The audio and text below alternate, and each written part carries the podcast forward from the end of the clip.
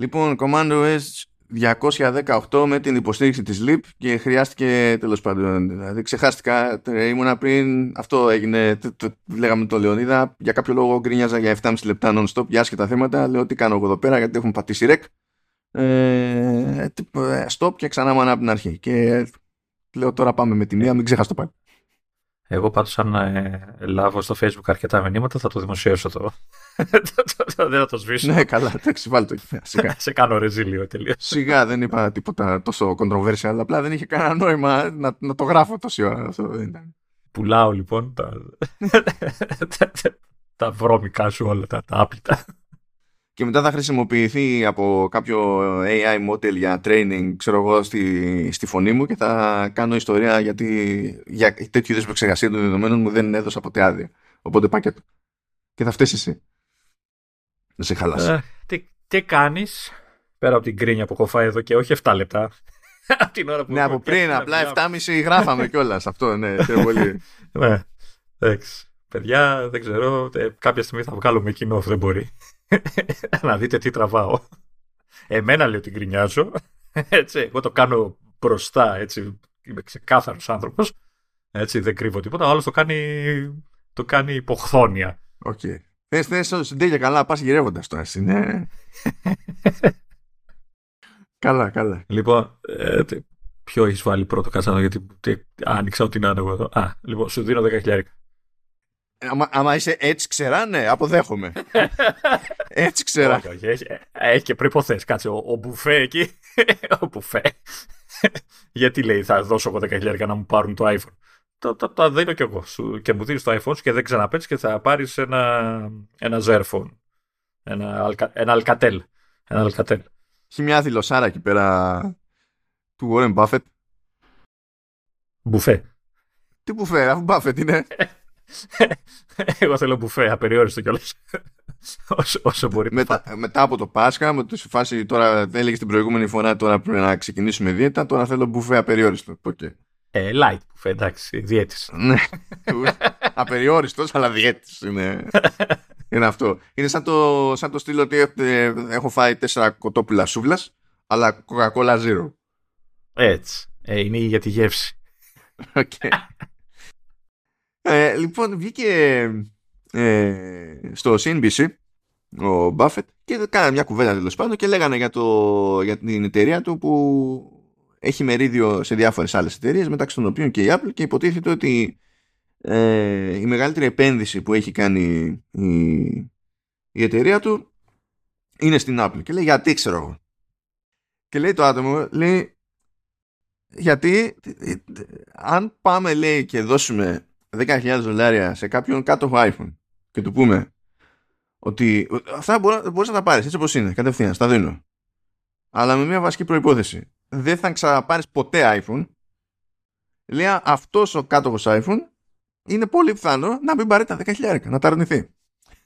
Πόσο εύκολα τώρα πάνε όλοι οι Androidάδες παίρνουν ένα μουφό iPhone και πάνε μπροστά και λένε Να, φά' το. ναι, αυτό δεν θα έχει ακυρώσει τη θεωρία του όμως. Απλά θα, θα, το έχει μετα, θα την έχει μετατρέψει σε meme. Αυτό. Η θεωρία θα, θα εξακολουθεί να λειτουργεί. Και το, το, το, είδα αυτό. Και λέω, το άτομο έχει δίκιο. Τώρα, προφανώς θα βγει το γκρουπάκι και θα πει Ναι, γιατί είστε όλοι πρόβατα και τα λοιπά. Αυτό το, το, το κλασικό το παραμύθι. Okay. Αλλά βγάλε το iPhone στην τελική στη, στην άκρη. Υπάρχουν πράγματα που ο καθένας έχει, έχει σκάλωμα. Έχει σκάλωμα. Εδώ, παιδιά, έχουμε σκάλωμα με, με ομάδες στην μπάλα. Και δίνουμε στη ζωή μας άπειρα λεφτά. Ε. Και δεν μας προσφέρουν τίποτα σε σχέση με ένα smartphone, έτσι.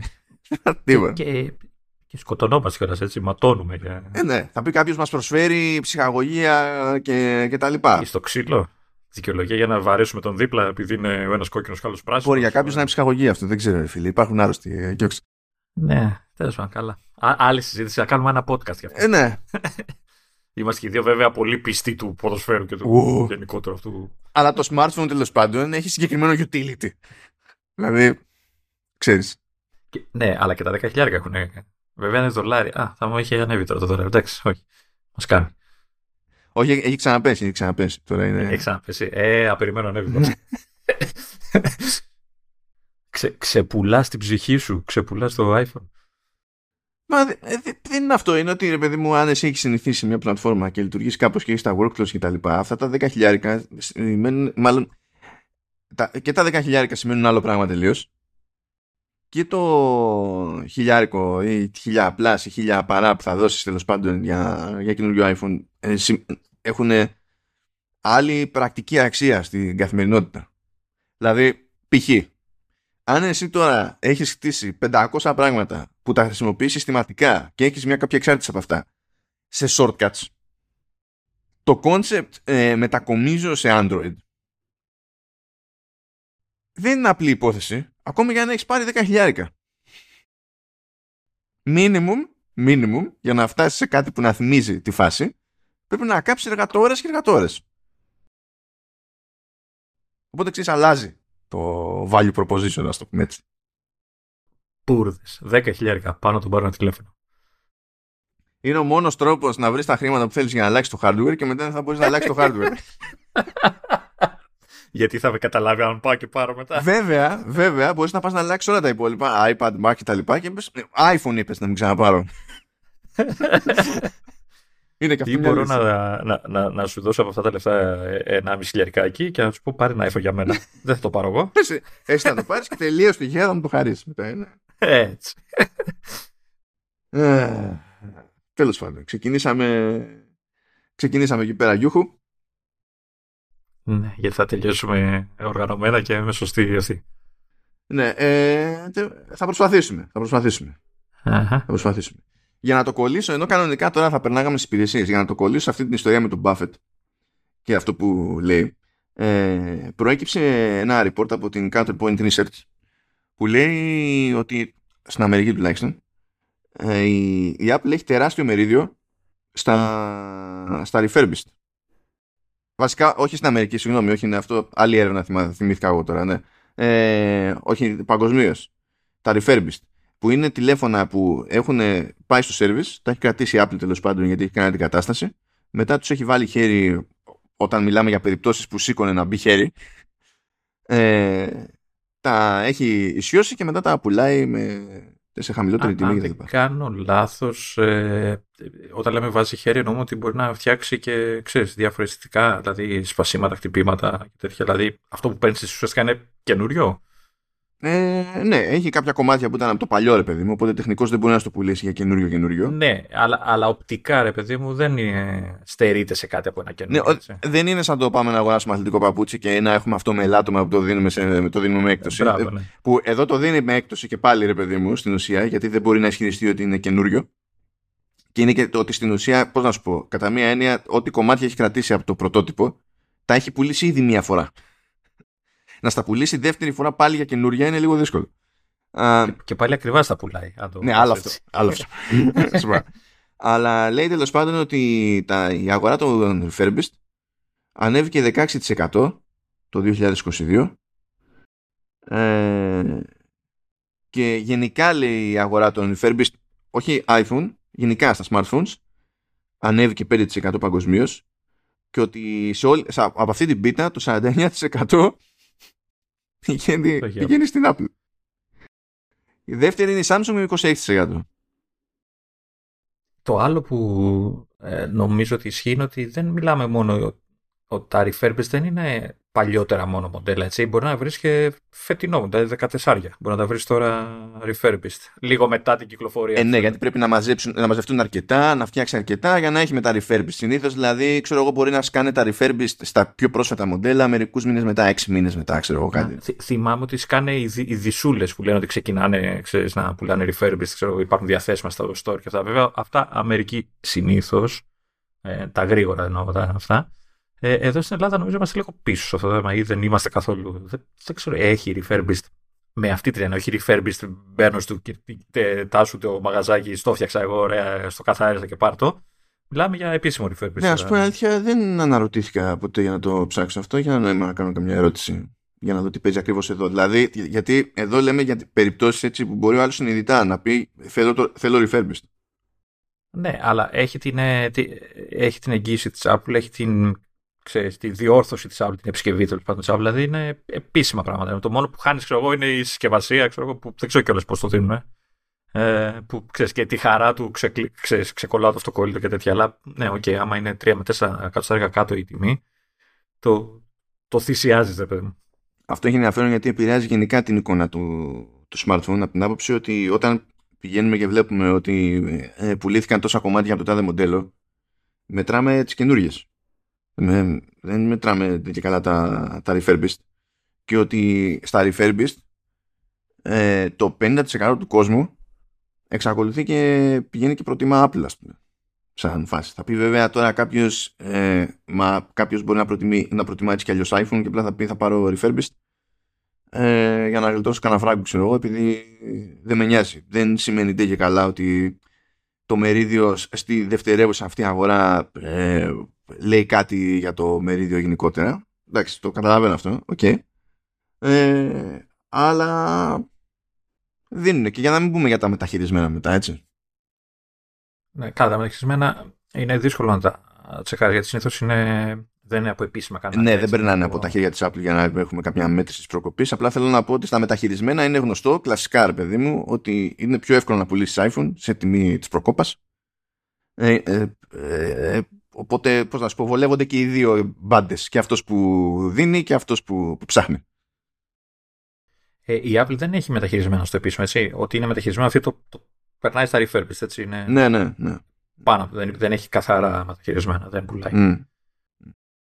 Okay. Είναι αυτό που λέμε ότι έχει υψηλή μεταπωλητική, μεταπωλητική αξία. Ε, ναι, ναι.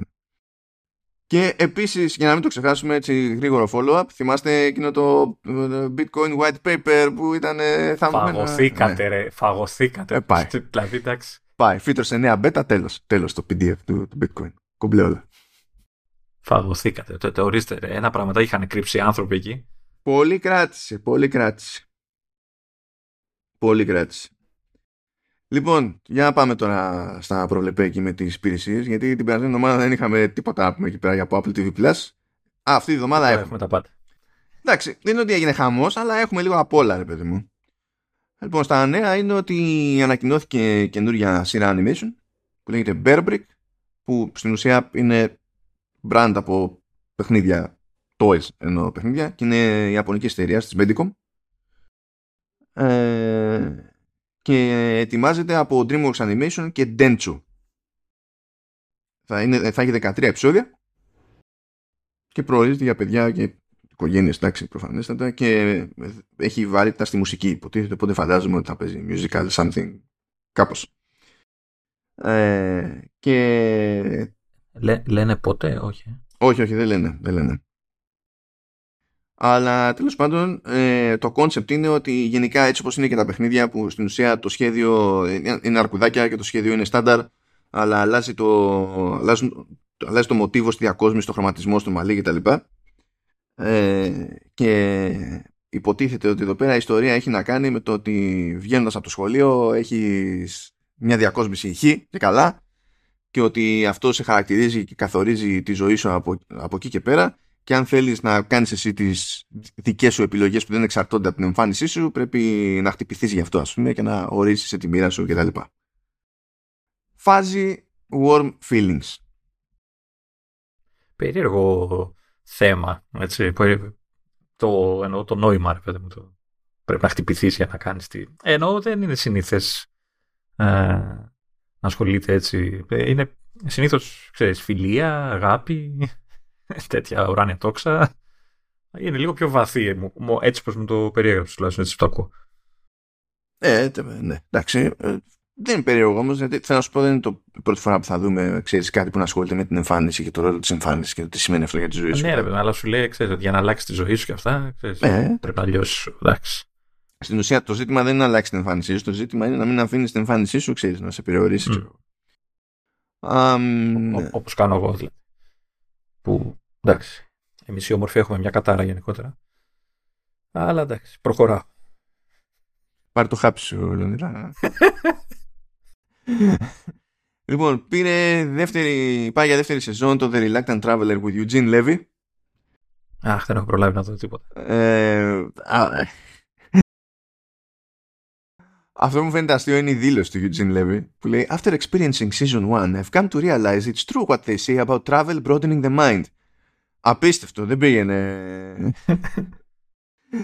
Και λέει, and I guess my mind could still take some broadening. Εντάξει, εδώ το γύρισε σε, το, σε, υπήρξε και punchline, οπότε το, το σώσαμε λίγο. Το σώσαμε. Ε, τώρα πότε θα βγει και τέτοια η δεύτερη σεζόν, άγνωστο. Το άλλο που φύτρωσε είναι ότι θα έχουμε Christmas special από τη Hannah Waddingham που κάνει τη Ρεμπέκα στο Ted Lasso. Δεν θα είναι Christmas special του Ted Lasso, θα είναι Christmas special της Hannah Waddingham που θα λέγεται Home for Christmas. Με guest star τη Μαρία Καρή. Όχι, αλλά υποτίθεται ότι αυτό είναι το concept. Αντί να έχουν ε, Christmas special ε, Μαρία Καρή, θα έχουν μια παράσταση που θα τρέξει κανονικά δηλαδή στο, στο Λονδίνο, ρε παιδί μου, με κοινό και τέτοια, και θα τη γράψουν και θα σκάσει στο, στο, στο Apple TV Plus. Η, η οποία ε, νομίζω ότι είναι και τραγουδίστρια, έτσι. Δηλαδή, πέρα ότι την ανακαλύψαμε εμείς που δεν, εγώ δεν την ήξερα από παλιότερες ε, δουλειές της, ε, ανακαλύψαμε ότι έχει εξαιρετική φωνή, έτσι. Τραγούδισε στα, στα επεισόδια του Τεντλάσου και αυτά. Ναι, και εγώ δεν το ξέρω. Ενώ δεν, δεν την πέτυχα για πρώτη φορά στο Τεντλάσο, την πέτυχα. Εγώ την πρωτοείδα, ή τουλάχιστον τότε θυμάμαι την πρωτοείδα, στο Sex Education. Αλλά εκεί πέρα δεν είχε κάτι ξέρεις, με φωνή, ας πούμε, καλά τραγούδι για να Έχω την εντύπωση ότι είναι και τραγουδίστρια. Κάπου είχα διαβάσει, αλλά δεν, δεν το θυμάμαι τώρα ακριβώς. Νομίζω ότι ασχολείται legit ε, με το τραγούδι, αλλά δεν το έχω τώρα, δεν το θυμάμαι για να το σιγουρέψω. Παρ' όλα αυτά, ό,τι και να είναι, εντάξει, έχει, η γυναίκα έχει φωνή, έτσι, όχι, όχι αστεία. Καλά, έχει απ' όλα τώρα, εντάξει, είναι... Είναι ολόκληρο κόμπο, μην το, το, το, το ψάχνουμε τώρα. Δηλαδή κάνει, κάνει μπαμ και στο, και στο τεντλάσο έτσι κι αλλιώς. Αλλά ναι, οπότε, αν κάνουμε και εμείς την ίδια ιδέα που είχαμε κάνει με τη Mariah Carey για Χριστούγεννα, αυτή τη φορά μπορεί να περάσουμε καλύτερα. Όχι, θα το σεβαστούμε γιατί εντάξει, ναι, okay. Τέλος πάντων. Πάει γι' αυτό. Ε, πήρε δύο τεχνικά βραβεία ε, η Apple, στην ουσία Apple TV Plus ως υπηρεσία, για το The Essex Serpent και Bad Sisters, διότι υπάρχουν τα λεγόμενα BAFTA Television Craft Awards που όντως έχουν να κάνουν με το τεχνικό μέρος της υπόθεσης. Ε, οπότε τι έγινε, ε, κέρδισε η Jane Petrie, φαντάζομαι, ε, για τα κοστούμια της στο The Essex Serpent και ο Peter το Peter Anderson Studio μαζί με, ναι, σωστά, για, στην κατηγορία Best Titles and Graphic Identity για την περίπτωση του Bad Sisters. Την είδες στη σειρά, είναι ωραία σειρά. Δεν έχω δει καμία από τις δύο, διότι τρέχω ε, αυτή την περίοδο τρέχω. Γιατί τέλος πάντων, από τότε που ξεκίνησα το True Ending σημαίνει ότι ξανά με reviewing. Πράγμα που σημαίνει ότι περίχνω πόρες σε games που προφανώς είναι πολύ μεγαλύτερη αγκαρία σχέση με το βλέπω και άλλη μια σειρά είναι ένα θέμα αυτό γενικά. Επίσης, κάνω συνειδητή προσπάθεια να αποφεύγω διάφορα open world και, το, και την κατάληξη είναι ότι παίζω σχεδόν συνέχεια open world. Δηλαδή, παρότι απο, πραγματικά αποφεύγω. Φάση είναι. Ε, Θες. σε ενδιαφέρει για review αυτό που είναι open world; Όχι. Σε ενδιαφέρει αυτό που είναι για open world; Όχι. Τελικά έρχονται άλλα πράγματα που πάλι είναι open world. ναι, και δεν... όχι, όχι άλλα side quest, τι; τι όχι άλλα side ναι, ναι, είναι πραγματικά αυτή η κατηγορία παιχνιδιού είναι 9 to 5 job δηλαδή. Δεν είναι. Δεν, δεν είναι κούραση από ένα σημείο. Εγώ, αυτό το αισθάνομαι συνήθως με τα Assassin's Creed. Τα έχω παρατημένα πια δε. Α, ναι, καλά. Τα side missions τα έχει παρατημένα και Ubisoft στα Assassin's Creed. Το συζητούσα σήμερα στο, στο άσχετο. Τα, στο Valhalla τα side missions είναι τέτοια που σε αντίθεση δηλαδή με το Origins και το Odyssey που πήγαινες για όλη τη μάνα ξέρω εγώ για μια βλακία, ένα θέλημα τώρα το, το πετυχαίνεις μπροστά σου το, το, το ξεκινάς και ολοκληρώνεται ξέρω εγώ 10 βήματα παραπέρα σε 40 δευτερόλεπτα. Δηλαδή έχουν πάρει χαμπάρι. Αλλά αυτό για αυτούς δεν είναι αρκετό για να τα, απλά να τα ξεκάνουν να τελειώνουμε ή να έχουν λίγα που να είναι σόι. αυτό που είχα νιώσει με το Origins, τώρα ξεφεύγουμε τελείως, ε, όταν έπαιζα, το οποίο το είχα ξεκινήσει κάποια στιγμή, το είχα παρατήσει και το ξανάπιασα και το τελείωσα τέλος πάντων μετά από καιρό. Ε, ξέρεις, άνοιγα, έφτανα στο τέλος της ιστορίας και λέω ρε παιδί μου, Α, μας πιάνει και λίγο το. Ξέρω, να, πάρουμε και κανένα achievement, να το κάνουμε να πούμε ότι το είδαμε και περισσότερο το παιχνίδι κτλ. Γιατί σαν χάρτη, σαν κόσμος είναι όμορφα, δεν μπορεί να το πει κανείς. Ε, οπότε λες, ας κάνω κανένα αυτό. Και άνοιγα το χάρτη, πέρα ότι α, α, μόνο από την όψη του χάρτη καταλάβεις ότι δεν υπάρχει περίπτωση ποτέ να πάρεις το τελικό achievement, ξέρεις, τα άνοιξα όλα και γεια σας πλάτη μου και δεν ξέρω τι. Ε, έκανες μια αποστολή Έκανες ένα, ένα, ένα side quest, το οποίο όταν πήγαινε και κάνει αυτό, φύγε ξανά, έλα και αυτά λοιπά. Το τελείωνες και ξαφνικά εκεί που το τελείωνες, ε, άνοιγες το χάρτη και είχε άλλα 10 ίδια. Που δεν υπήρχαν. Ναι, ναι. Και λες, ε, όχι, τέλος. Έτσι δεν απεθάνουμε εδώ για εσά. Ε, αυτά τα Assassin's Creed, αυτό είναι άσχετη για το κόμμα του, αλλά τέλος πάντων ε, και ίσως δεν είναι και τόσο δημοφιλής άποψη, ε, μειώστε τα, μικρύνετε τα, εστιάστε στην ιστορία, κάντε τα λίγο πιο σφιχτά και θα γίνουν παιχνιδάρες. Δεν, Αυτό. Ε, τι, εντάξει, μην ξεκινήσουμε τέτοιο ραντ γιατί δεν... και δεν είναι το show για την περίσταση και δεν θα τελειώσουμε ποτέ γιατί έχουμε, έχουμε πονέσει. Έχουμε πονέσει. τι, να, τι, τι, να πούμε. Λοιπόν, ε, πάνε και τα τεχνικά βραβεία από την υπόθεση. Τι άλλο έχουμε; Έχουμε και δύο ακυρώσεις. Δεν είναι ακύρωση. Ε, εντάξει. Ε, ε, το έχουμε πει αυτό. Οι Αμερικάνοι δεν καταλαβαίνουν. Λοιπόν, ε, τέλος το Dear Edward. Ήταν one and done από σεζόν. Και τέλος και το Truth Be Told μετά από τρεις σεζόν. Ε, δεν είναι ακυρώσεις. Το, το, το Dear Edward δεν ξέρω, γιατί δεν το έχω δει. Αλλά το άλλο, το Truth Be Told, τα έχω δει και, και τις τρεις σεζόν. Ε, η κάθε σεζόν ήταν αυτόνομη, ήταν αυτοτελής, ας το πούμε. Έτσι, δηλαδή, ε, είχε μια, μια ιστορία συγκεκριμένη τέλος πάντων και εξελισσόταν και έκλεινε σε κάθε σεζόν. Ε, δεν ακυρώθηκε, απλά σταματάνε εδώ. Τέλος, κάναν τρεις σεζόν. Δεν, δεν είπαν ότι θα έχω τέταρτη, αλλά τελικά το, πήρα, το παίρνω πίσω και το ακυρώνω. Αλλά δεν είπαν ποτέ τίποτα. Άρα σταματάει, δεν ακυρώνεται. Δεν θέλει να χωνεύσει ναι, ο, ο, ο Λεωνίδας ότι στην Αμερική όλα είναι ανταγωνιστικά. Όλα είναι ανταγωνιστικά. Δεν είναι λάθος. Δεν με νοιάζει. Δηλαδή, ε, ε, εντάξει, τι, πώς, πώς θα το... Δεν νιώθουν αλλιώς, ρε παιδί μου, μόνο έτσι. Μόνο έτσι. Πάνε τέλος πάντων αυτά. Και τι έχουμε τώρα. τώρα. Αυτή τη φορά έχουμε τέτοιο. Έχουμε, έχουμε το Summon Quest στο Apple Arcade. Ναι. Ε, το είδες καθόλου; Ε, το είδα αρκετά. Η αλήθεια είναι. Α, okay. ε, αρκετά ώστε να συνειδητοποιήσω ότι ε, αρνούμε να το παίξω χωρίς χειριστήριο. Ε, ναι. Ε, καταρχάς να πούμε ότι εκνευρίζομαι με τις περιγραφές για άλλη μια φορά, έτσι, τα Explore and Save a Beautiful World, για αυτά, okay, Σιγά τον κόσμο τώρα αυτό, εντάξει, ναι.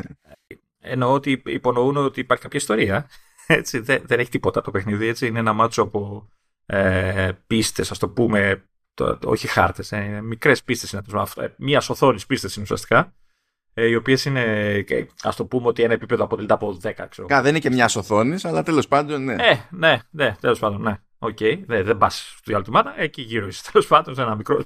Ε, να το έλεγα ότι είναι φάμιλο των ε, Bomberman. Τα, τα επίπεδα, έτσι, σε αυτό το μέγεθος, ας το πούμε. Κάπως, α, ε, χοντρικά, ναι. Ναι, ε, και ουσιαστικά αυτό το που κάνεις είναι ότι μπαίνεις, ε, έχεις ένα χαρακτήρα, ποιος είναι, δεν θυμάμαι πώς. Ε, τα λοιπά. Σαν πως έχει σημασία.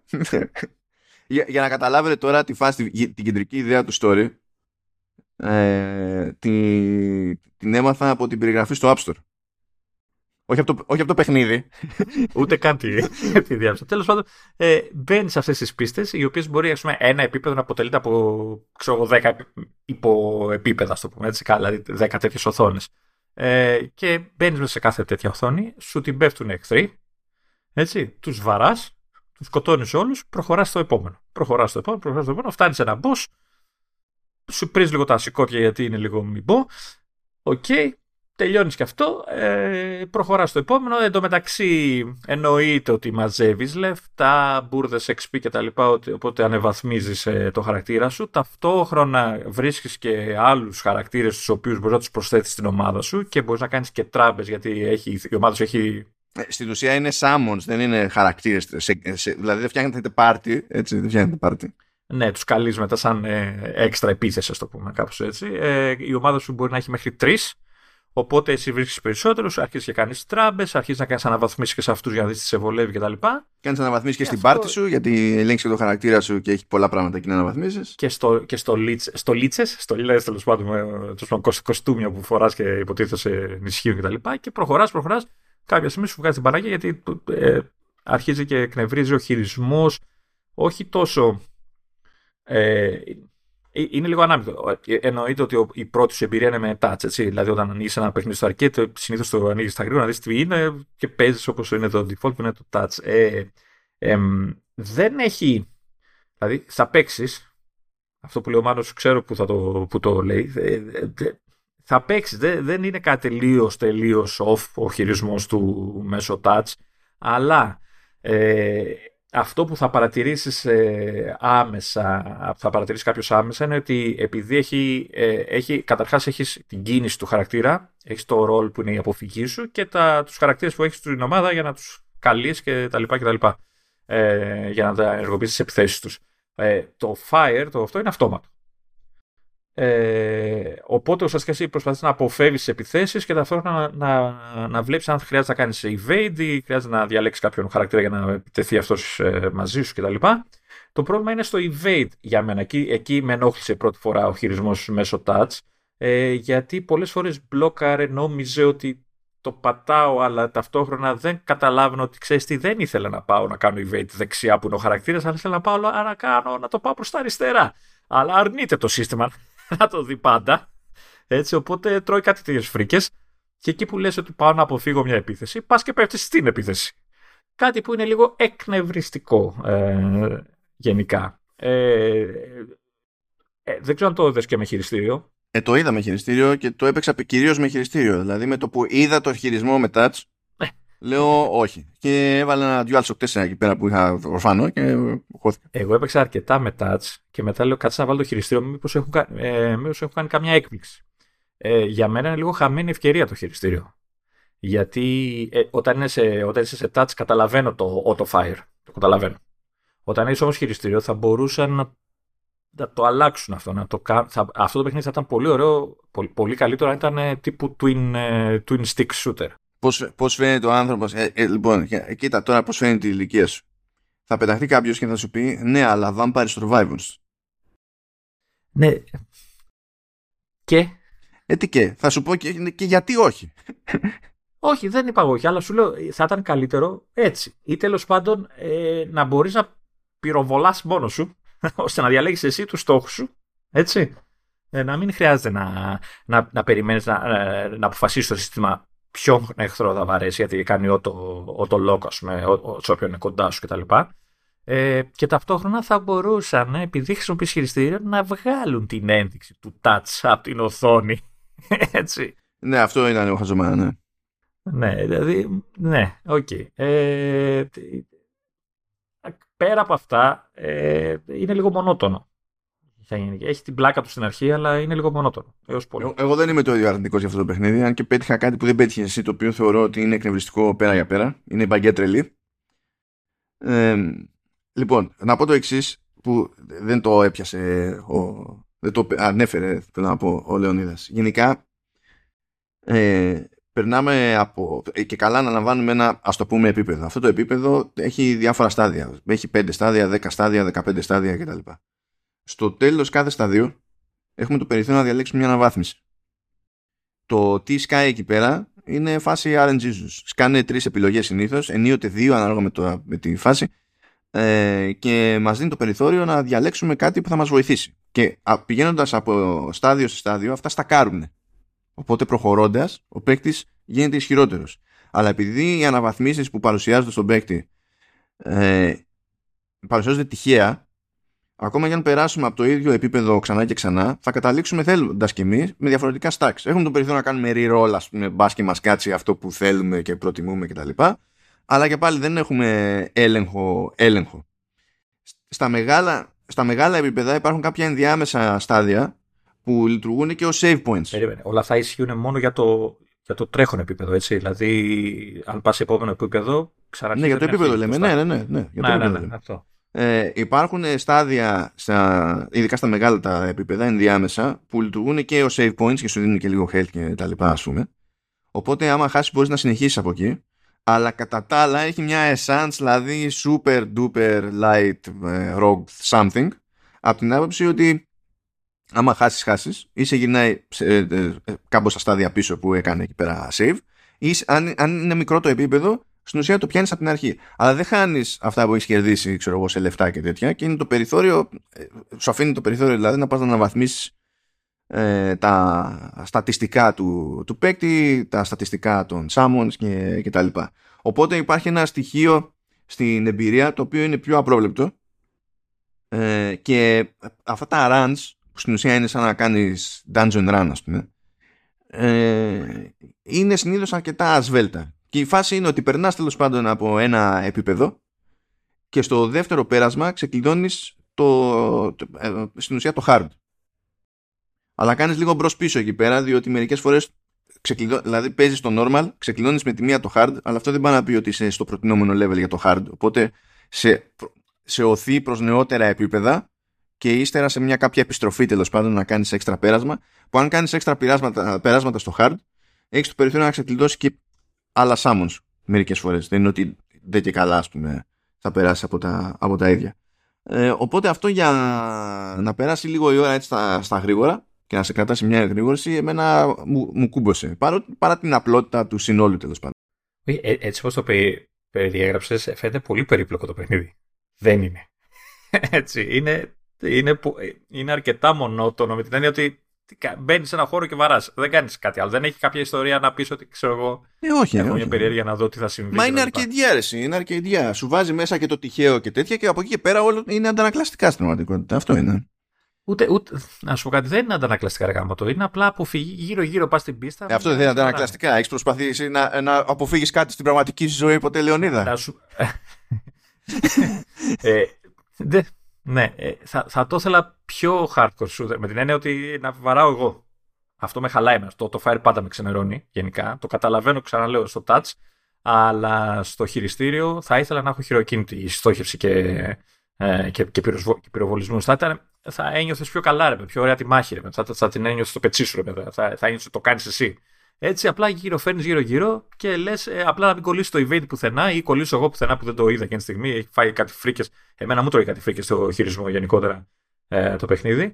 Ε, και, και με φάνε άδικα επειδή κόλλησε κάπου κτλ ε, να, να το νιώθεις λίγο πιο κοντά σου, ρε παιδί μου. Ότι είναι αυτό το, δεν καταλαβαίνω γιατί το, το, το, κομμάτι του χειριστηρίου για μένα ήταν αυτό που είπα. Ήταν ε, άδικα, άδικο πήγε, παιδί μου. Εντάξει, σε αυτό, σε αυτό εγώ διαφωνώ. Διότι είναι, μια, ε, ε, είναι συγκεκριμένη επιλογή ώστε να είναι πιο casual το παιχνίδι. Το να μην έχεις χειροκίνητο το, το firing. Αυτό δεν μπορώ να το πιάσω σαν να είναι αυτό, ε, αυτονόητα αρνητικό.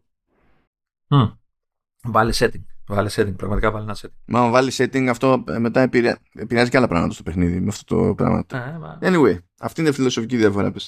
Ε, το πρόβλημα που ήταν με το χειριστήριο ήταν στην περίπτωση που έχει το και καλά το fancy το summon. Και καλά κάνει summons. Το, έχεις τρεις θέσεις, έτσι, διαλέγεις τρία τέρα τα πλάσματα εκεί, τι είναι τέλος πάντων και μπορείς να κάνεις summon ε, ένα-ένα και έχει το καθένα το δικό του cooldown. Αυτό γεμίζει ένα μετρητή όμως για το μεγάλο summon που στην ουσία αν το κάνεις αυτός κάνει και τρεις μαζί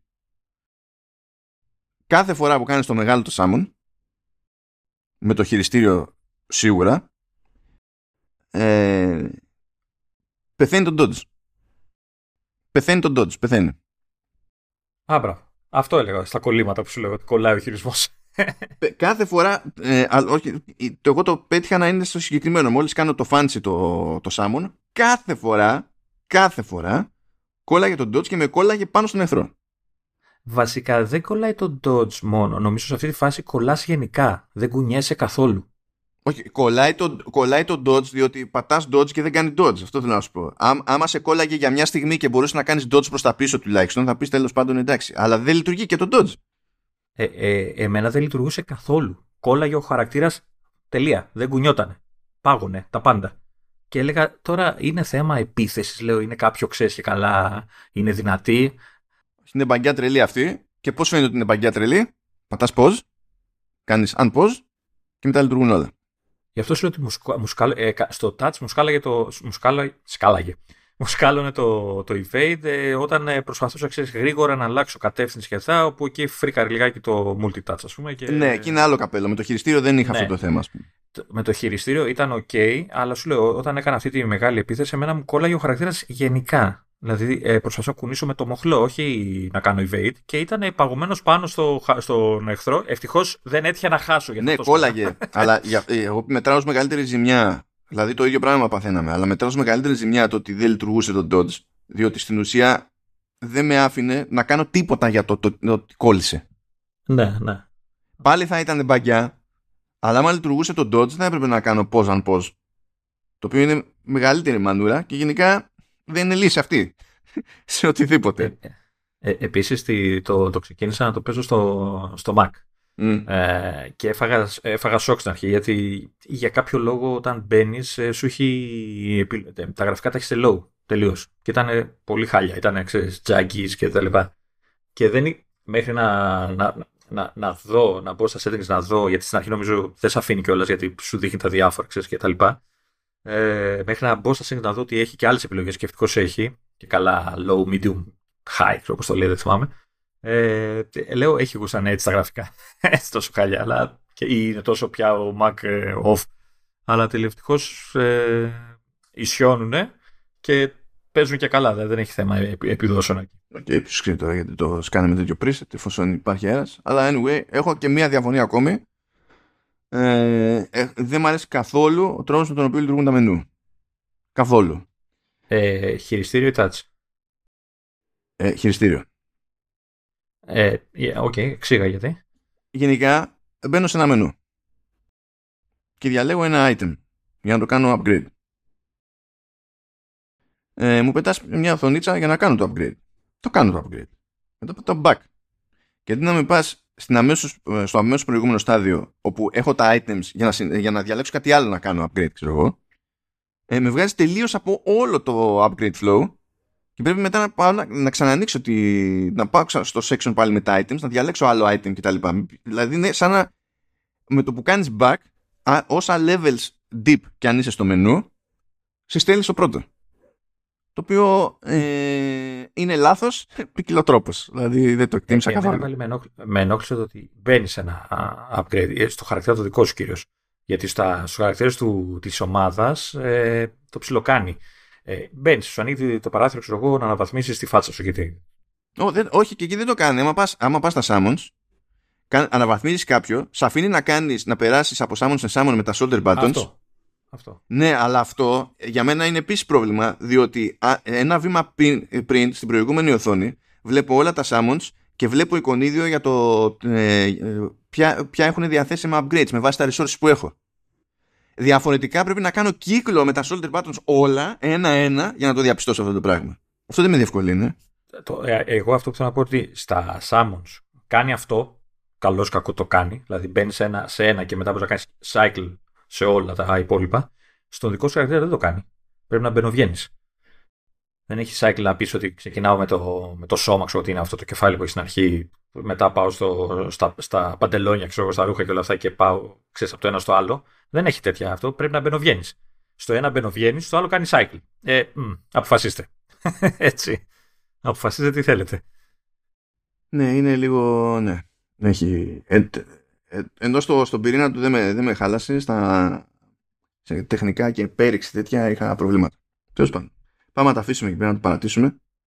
Okay. Πάμε λίγο σε, στο, στο νέο γύρο για θέματα ασφαλείας που έχουν προκύψει τέλος πάντων από ρεπορτάζ της Joanna Stern.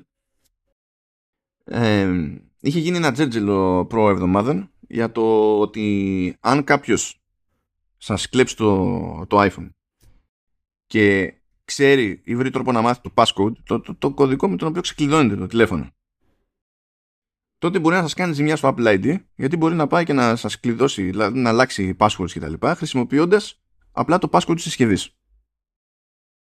Μπορεί να αλλάξει, δηλαδή με το password της συσκευής μπορεί να αλλάξει το password που έχετε στο Apple ID.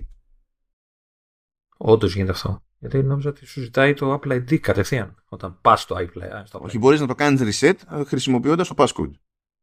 Okay. Γιατί υποτίθεται ξέρεις ότι κάτι έχει πάει στραβά, ρε παιδί μου, έχουν ένα μηχανισμό για να το κάνεις reset με το passcode. αυτό μου, μου μοιάζει για κενό λογικής, έτσι. Δηλαδή κάτι δεν, δεν το σκεφτήκαν σωστά.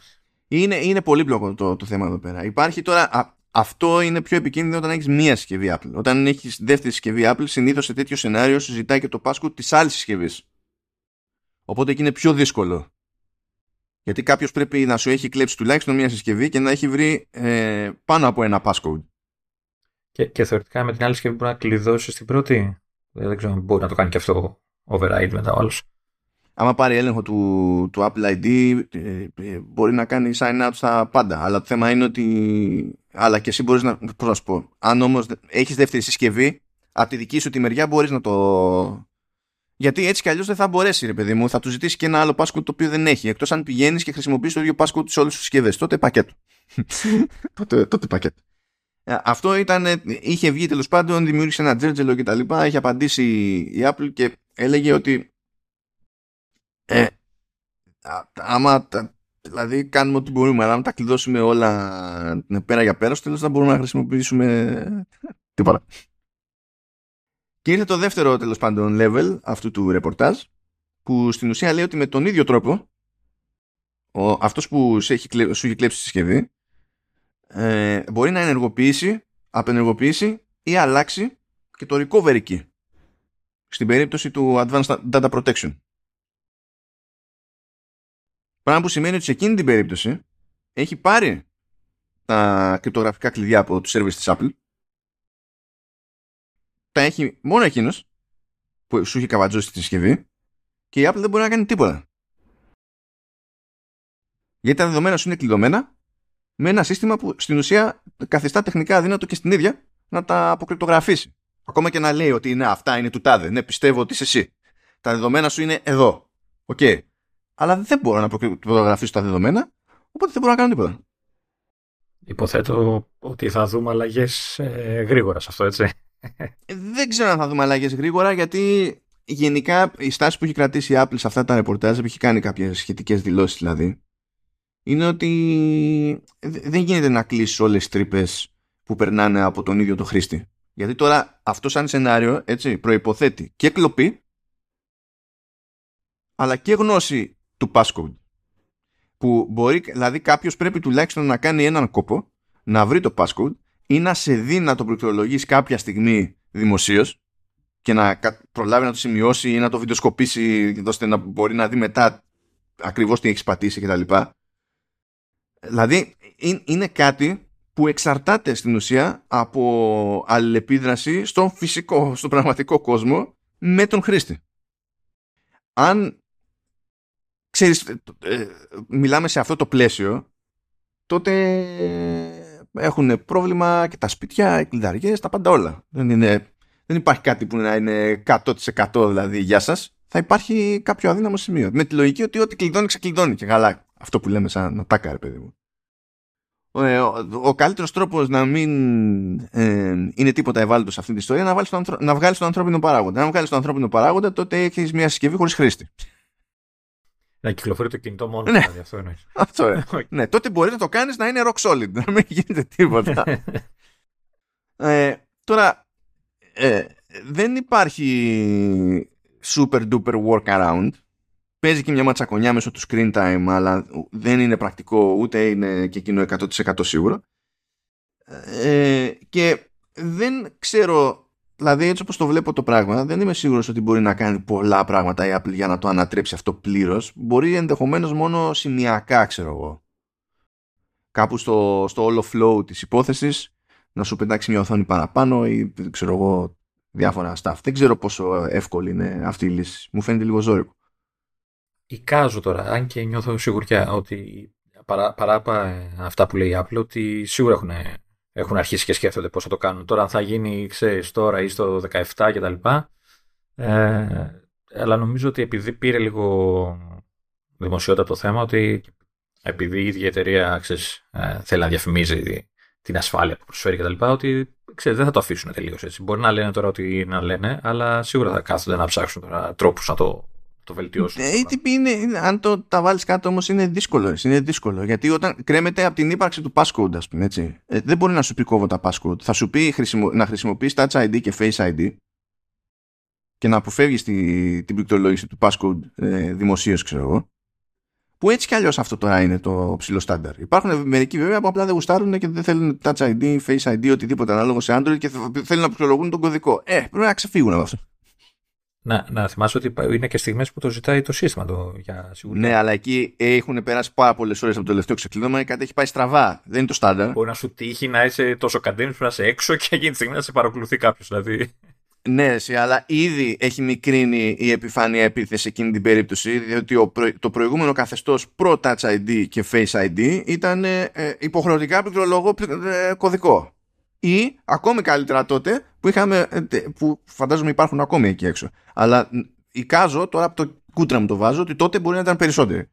Ε, που ε, δεν βάζω καν κωδικό στο τηλέφωνο. Α, ναι. Ε, κοίτα, είναι και άλλοι, το βλέπω σε Android αυτό, που έχουν το, το λεγόμενο μοτίβο, έτσι, που σχεδιάζεις μια γραμμή, ξέρω εγώ, κάπως, μονοκοντιλιά και είναι, ξέρεις, ε, το οποίο ε, συνήθως, γιατί έχει τύχει να το κάνουν μπροστά μου και λέω τώρα αν ήμουν εγώ κάποιος, στο χαφουτίξ το κινητό, α πούμε, ε, είναι, επειδή είναι δύσκολο να θυμάσαι ένα περίπλοκο σχέδιο, ε, είναι κάτι τελείως γελίο. Έτσι. Ναι, είναι κάτι απλό. Ένα χ, ένα... Ναι. ναι. οπότε λες, ε, τουλάχιστον κάτω κρυφά, ξέρεις, μην το ξεκλειδώνεις σχήμα. Ε, έχω δει και άλλους που, ας πούμε, στο μαγαζί που είμαι, έτσι, έχει φύγει από το, από το τραπέζι ε, και έχει το κινητό απάνω ανοιχτό. Του στείλω θα, θα κλειδώσει έκανα σε μερικά αυτό, αλλά ξέρεις, ε, όχι, δεν το αφήνω να το, το σβήνεις εκείνη τη στιγμή άμα είναι να φύγεις μακριά και δεν το πάρεις και μαζί σου, έτσι. Ε, ναι, εντάξει. Ε, παιδιά, Face ID, Touch ID. Ναι, εντάξει. Και όταν έχετε να, πρέπει να βάλετε τον κωδικό και είστε έξω, προσοχή, προσοχή. Έχετε μάθει, ελπίζω, να προσέχετε στα ATM, μπορείτε να προσέχετε λίγο και εδώ πέρα. Όχι ρε σιγά τώρα, ποιος θα πει. Εντάξει, τέλος πάντων, θα, θα, το, θα το δούμε αυτό. Ε, λοιπόν, μια αλλαγή λίγο που θα προκύψει αυτόματα στους developers γιατί είναι αλλαγή από τη μεριά της Apple λέει ότι όταν προκύπτει κάποιο ζήτημα λέει με μέθοδο πληρωμής σε συνδρομή αντί να σκάει πλέον ειδοποίηση στα settings στο Apple ID και τέτοια θα μπορεί να εμφανίζεται οθόνη επιτόπου μέσα στην εφαρμογή που να λέει ότι υπάρχει θέμα τέλος πάντων ξεκινάει από εκεί πέρα ένα flow για τον χρήστη ώστε να αλλάξει ξέρω εγώ μπορεί να έχει λήξει η κάρτα ξέρω εγώ και να πρέπει να βάλει κάτι, κάτι άλλο και να διορθώνει τη, τη φάση επιτόπου από εκεί. Το οποίο έχει και ένα έξτρα πλεονέκτημα σε σχέση με το ισχύον καθεστώς, το οποίο ειδικά σε αυτό την περίπτωση που θα περιγράψω είναι προβληματικό. Ε, δεν αντιμετωπίζεται η διόρθωση σαν να κάνεις εκ νέου συνδρομή. Άρα, αν είχες κάποια benefits διαχρονικά λόγω της παλαιότητας συνδρομή σου, με αυτό το flow θα μπορείς να κάνεις την αλλαγή στον τρόπο πληρωμής χωρίς να θεωρείτε ότι και καλά κόπηκε η παλιά και φτιάχτηκε η καινούρια. Εντάξει, γενικά υπάρχει το benefit ότι είναι, είναι ορατό, ότι φαίνεται κατευθείαν δεν χρειάζεται να τρέχεις να ψάξει να βρεις που πρέπει να πας για να διορθώσεις ό,τι να διορθώσεις. Έτσι. Ναι, ναι. Και μόνο αυτό φτάνει. Α, ελπίζουμε να περάσετε καλά μέχρι τώρα γιατί ε, ε, παίζουν τώρα τα εξής. ε, έχουμε νομικά ζητήματα και μετά έχουν αρχίσει να ξερνάνε όλοι πράγματα γιατί κοντοζυγώνει το WWDC και ξερνάνε όλοι οι πληροφορίες από παντού. Τώρα, ποιος πέφτει μέσα, ποιος πέφτει περίπου μέσα, ποιος δεν ξέρω και εγώ τι, γίνεται ένας χαμός. Έχουμε πράγματα για iPhone, έχουμε πράγματα για iPad, έχουμε πράγματα για Mac, έχουμε πράγματα για headset. Θα προσποιηθώ ότι έχουμε πράγματα για το Apple Watch. Ε, έχουμε, γίνεται ένας, ένας κακός χαμός δεν γινόταν να το αγνοήσουμε αυτό το πράγμα άλλο ε, θα δούμε αλλά πρωτίστως, πρωτίστως, πριν μπούμε σε αυτή τη διαδικασία, σε αυτό το κικιώνα πληροφορίας. Ναι. Ενθουσιάστηκε, γιατί δεν είναι. Δεν μου το έχεις να ξέρω αυτή τη λέξη, δεν κατάλαβα. δεν ξέρω πώς θα το πάρω. Λοιπόν, να κάνουμε μια στάση, να ευχαριστήσουμε τη LIP, το Creative Studio, που υποστηρίζει σχεδόν ένα χρόνο πια το Command OS, το Vertical Slice και το, και το Halftone FM γενικότερα, φυσικά. Ε, γιατί καταλαβαίνόμαστε και αυτό είναι που κάνει την όλη φάση να λειτουργεί. Με αυτή τη λογική έγινε και το, και το αρχικό κονέ, η αρχική συνεργασία. Διότι οι άνθρωποι είναι ένα μάτσο από nerds, τα έχουμε πει. Ε, έχουν ε, το, το σωστό κλίμα εργασιακό. Ε, αυτό και μόνο τέλος πάντων μου δημιουργεί ένα θέμα. Τι να το πω, ζήλια να το πω, δεν ξέρω. Δεν ξέρω γιατί απέχει πολύ η τελευταία φορά που το καταφέραμε και τότε που το καταφέραμε ήμασταν στον ίδιο χώρο με τον Λεωνίδα, στο, στο ίδιο δωμάτιο με τον Λεωνίδα. Πάνε, είναι πολλά τα χρόνια. Είναι πολλά τα χρόνια. είναι πολλά τα χρόνια τα ρημάδια. Anyway. Ε, 20. Είδα, 19 Μαΐου κλείνω 20 χρόνια από τότε που φύτρωσα στο Game Pro, οπότε ναι. Ε, να μην μιλήσω για μένα. Ξενέρωσε, κάκι, όλα είναι Ήμουνα ήδη, ήμουνα ήδη τρία χρόνια πριν από σένα. Ναι, οπότε. Δύο, δυόμιση, τρία. Ε, δεν ξέρω πώς αισθάνεσαι που όσον ούπο θα με γνωρίζεις για 20 χρόνια, αλλά τέλος πάντων. Όπως αισθάνομαι και δεν σε γνώρισα γενικά. Ε, σημασία έχει ότι αισθάνονται καλά στη, στην ίδια τη ΛΥΠ και γι' αυτό έχουν το περιθώριο να λειτουργήσουν και δημιουργικά με την πελατεία τους που εκτείνεται ανά τη Τα έχουμε πει ότι έχουν, πιάνουν εκεί πέρα όλο το, το πλάτος. Ε, έχουν συνεργασίες στην Αμερική, έχουν συνεργασίες σε ευρωπαϊκές χώρες, έχουν συνεργασίες στην Ασία και η Ιαπωνία πιο συγκεκριμένα. Δεν ξέρω γιατί τους βάζω στην άκρη. Δηλαδή θα πεις Ασία είναι και αυτή, γιατί τους ξεχωρίζεις. Ε, έχω καλό να γίνει. Το έχω, το έχω βλάβει. Είναι σαν, σαν άλλο πράγμα στο κεφάλι μου. Τέλος πάντων, Οπότε χώνονται με, με custom δουλειές. Κάποια πράγματα είναι customer facing, κάποια πράγματα δεν είναι customer facing. Ε, μπορεί να είναι ενδοετερικά εργαλεία να, για εκπαίδευση, για την εύρυθμη λειτουργία ολόκληρης εταιρείας δεν έχει σημασία. Μπορούν να καθίσουν για να το φτιάξουν. Μπορεί να είναι κάτι που στείνεται για metaverse, μπορεί να ε, απαιτεί γνώση ε, από graphics και 3D engines και ή game engines, γιατί πλέον τέλος πάντων είναι ολόκληρη αλυσίδα αυτά τα πράγματα, δεν είναι τόσο ξεχωριστά ε, θα μπουν στη διαδικασία και θα το κάνουν με βάση το τι ε, βγάζει νόημα και το τι έχει και ε, μια τσακπινιά έτσι στο δημιουργικό της, της υπόθεσης. Και δεν περιορίζονται στο, στο ψηφιακό χώρο, στον εικονικό χώρο κτλ. Γι' αυτό τα έχουμε πει, είναι, είπαμε, καλοκαιριάζει, θα επανέλθει σε λίγο έτσι το, το μουσείο της χαμένης Ατλαντίδας στη Σαντορίνη, όπου εκεί πέρα έχουμε μια περίπτωση όπου η όλη εμπειρία είναι στο physical και digital space και αυτά επικοινωνούν γιατί υπάρχουν εκθέματα τα οποία είναι ε, αλληλεπιδραστικά, άρα έχει γίνει δουλειά στο στήσιμο του χώρου ε, με, με κατασκευές και hardware και τα λοιπά, στο στήσιμο του software, στην επινόηση της αλληλεπίδρασης μεταξύ software, hardware και, και χρήστη, αλλά και στο πώς αυτό φαίνεται στην τελική, ακόμα και στον περαστικό που περνάει α, από δίπλα και είναι ιδανικό παράδειγμα έτσι της άκου Λεωνίδα επειδή σ' άρεσε το άλλο. Της ολιστικής προσέγγισης έτσι. ε, που μπορεί να στηρίξει ή δεν ξέρω θα, ε, θα πήγαινα τώρα να φτιάξουν εκεί στο θα έλεγα ρε παιδί μου να φτιάξουν μια γωνίτσα στο, στο, στην έκθεση για τη χαμένη Ατλαντίδα που να έχουν κόνσεπτ ας πούμε από ε, ας το πούμε υπολογιστές της αρχαιότητας και να βάζουν εκεί πέρα Amiga απλά για να στις σπάσουν απλά για την πάρτι σου. Γιατί από τη μία θα γούσταρες Amiga από την άλλη θα έλεγες υπονοείται ότι η Amiga είναι τόσο αρχαϊκό εργαλείο. Τόσο παλιά. Άρα κι εγώ μετά βέβαια πάλι θα, θα ήταν λίγο, ξέρεις, λίγο ακορντιόν θα σε πήγαινε. Γιατί φάση, ναι, αλλά θα ήταν μούρι ε, να υπήρχε η Ατλαντίδα όντως και να ήταν τόσο προηγμένη χάρη στην Αμίγκα. Και θα... Το τετρακάναλο ήχο. Έτσι. και θα έμπλεκες, θα έμπλεκες λίγο εκεί πέρα. Δεν ξέρω πού θα κατέληγε η μπίλια όταν θα, θα ηρεμούσαν τα αίματα. Ευχαριστούμε τη ΛΥΠ για μία ακόμη φορά και μπορούμε να συνεχίσουμε με τα υπόλοιπα τζέρτζελα. Ωε, ωε, ωε, κερδίσαμε, ωε. Κερδίσαμε, ναι, λες και ε, εμείς. εμείς, ναι, αυτό. Ε, μα κερδίσαμε τώρα, η ομάδα πετάει. Λοιπόν, ήταν στην έφεση η υπόθεση με την Epic Games ε, και στην ουσία δεν ανετράπει τίποτα από την ε, πρωτόδικη απόφαση πράγμα που σημαίνει ότι ε, το εφετείο θεώρησε ότι ε, η πλευρά της Apple έχει δίκιο σε όλα τα ζητήματα ε, βάσει του νόμου και κάνω αυτή τη διευκρίνηση επίτηδες θα εξηγηθεί πόσο νούπο ε, με εξαίρεση τα, το λεγόμενο anti-steering όπου στην ουσία δεν επιτρέπει σε developers να επικοινωνήσουν σε καταναλωτές ότι ε, μπορείς να πας από το web και να κάνεις συνδρομή κτλ. κτλ. Ε, που... Το ψηλό άλλαξε το ψηλό, ή όχι ακόμα. Όχι ακόμα, όχι ακόμα. Ε, δεν επιτρέπει τι, επιτρέπει στο Netflix, τι να έχει link, τι λέγανε. Ναι, είναι σε κατηγο... στα reader apps και τα λοιπά. Υποτίθεται ότι όσο αυτό ξέρεις δεν έχει τελεσυδικήσει και αυτό το, το, το αφήνει λίγο φλού. Όπως δεν έχει επαναφέρει και το developer account της Epic Games ακριβώς και αυτό το λόγο. Λέει ότι πρώτα θα τελεσυδικήσει και μετά κάνουν επαναφορές. Μέχρι τότε ξεχάσε το. Θα, θα φροντίσω να απονέσει όσο περισσότερο γίνεται. Ε, οπότε τέλος πάντων δεν της έκατσε εδώ πέρα κάτι καλύτερο στη, στην Epic, διότι το βασικό της ζήτημα ήταν να, να, να δεχθεί το δικαστήριο ότι οι, οι τακτικές της Apple παρουσια, ε, παραβιάζουν το λεγόμενο Sherman Act που είναι τέλος πάντων ακροκονιαίος λήθος της αμερικανικής νομοθεσίας σε θέματα ανταγωνισμού ε, και, αθε, και τέλος πάντων αθέμητο ανταγωνισμού κτλ.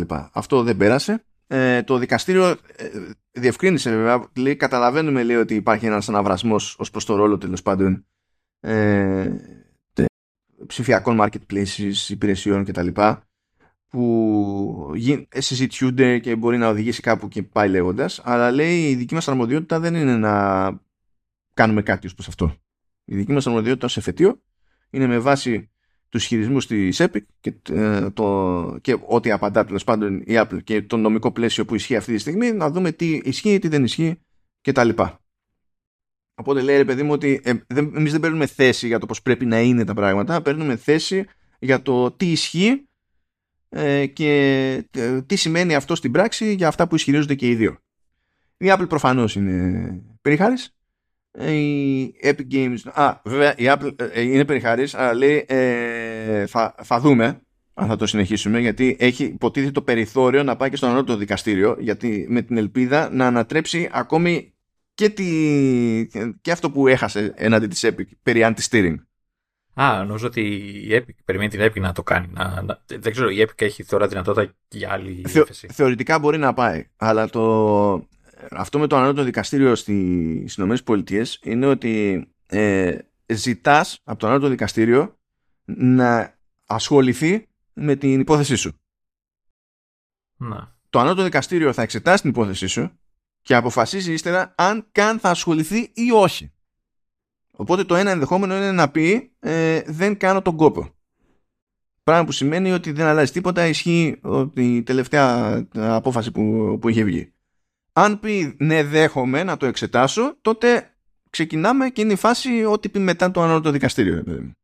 Άρα αυτό μπορεί να πάει και αντίθετα για την Apple, δηλαδή να πει το ανώτατο δικαστήριο ότι ξέρεις τι λένε μπουρδες οι προηγούμενοι, οπότε να γυρίσει τελείως. Βέβαια, και τώρα το εφετείο είπε ότι έχει κάποιες διαφωνίες με την Gonzales που ήταν στο που το δίκασε εκεί πέρα σε πρώτο στάδιο ε, σε νομικό επίπεδο αλλά λέει αυτές οι διαφωνίες λέει που έχουμε δεν αλλάζουν κάτι στην ουσία οπότε στην πράξη λέει δεν θεωρούμε ότι ε, δημιουργούν κάπου πρόβλημα ρε παιδί μου για να πούμε ότι πρέπει να ακυρώσουμε την προηγούμενη απόφαση και πρέπει να ξαναπεράσετε μετά από πρώτο βαθμό ε, είναι ένας χαμούλης. Τώρα, βέβαια, όλο αυτό είναι λίγο μαγικό από την άποψη ότι ε, δεν περνάει της Epic η ιδέα ότι το να μην επιτρέπεις εναλλακτικά storefronts στην πλατφόρμα σου ε, είναι αθέμητος ανταγωνισμός.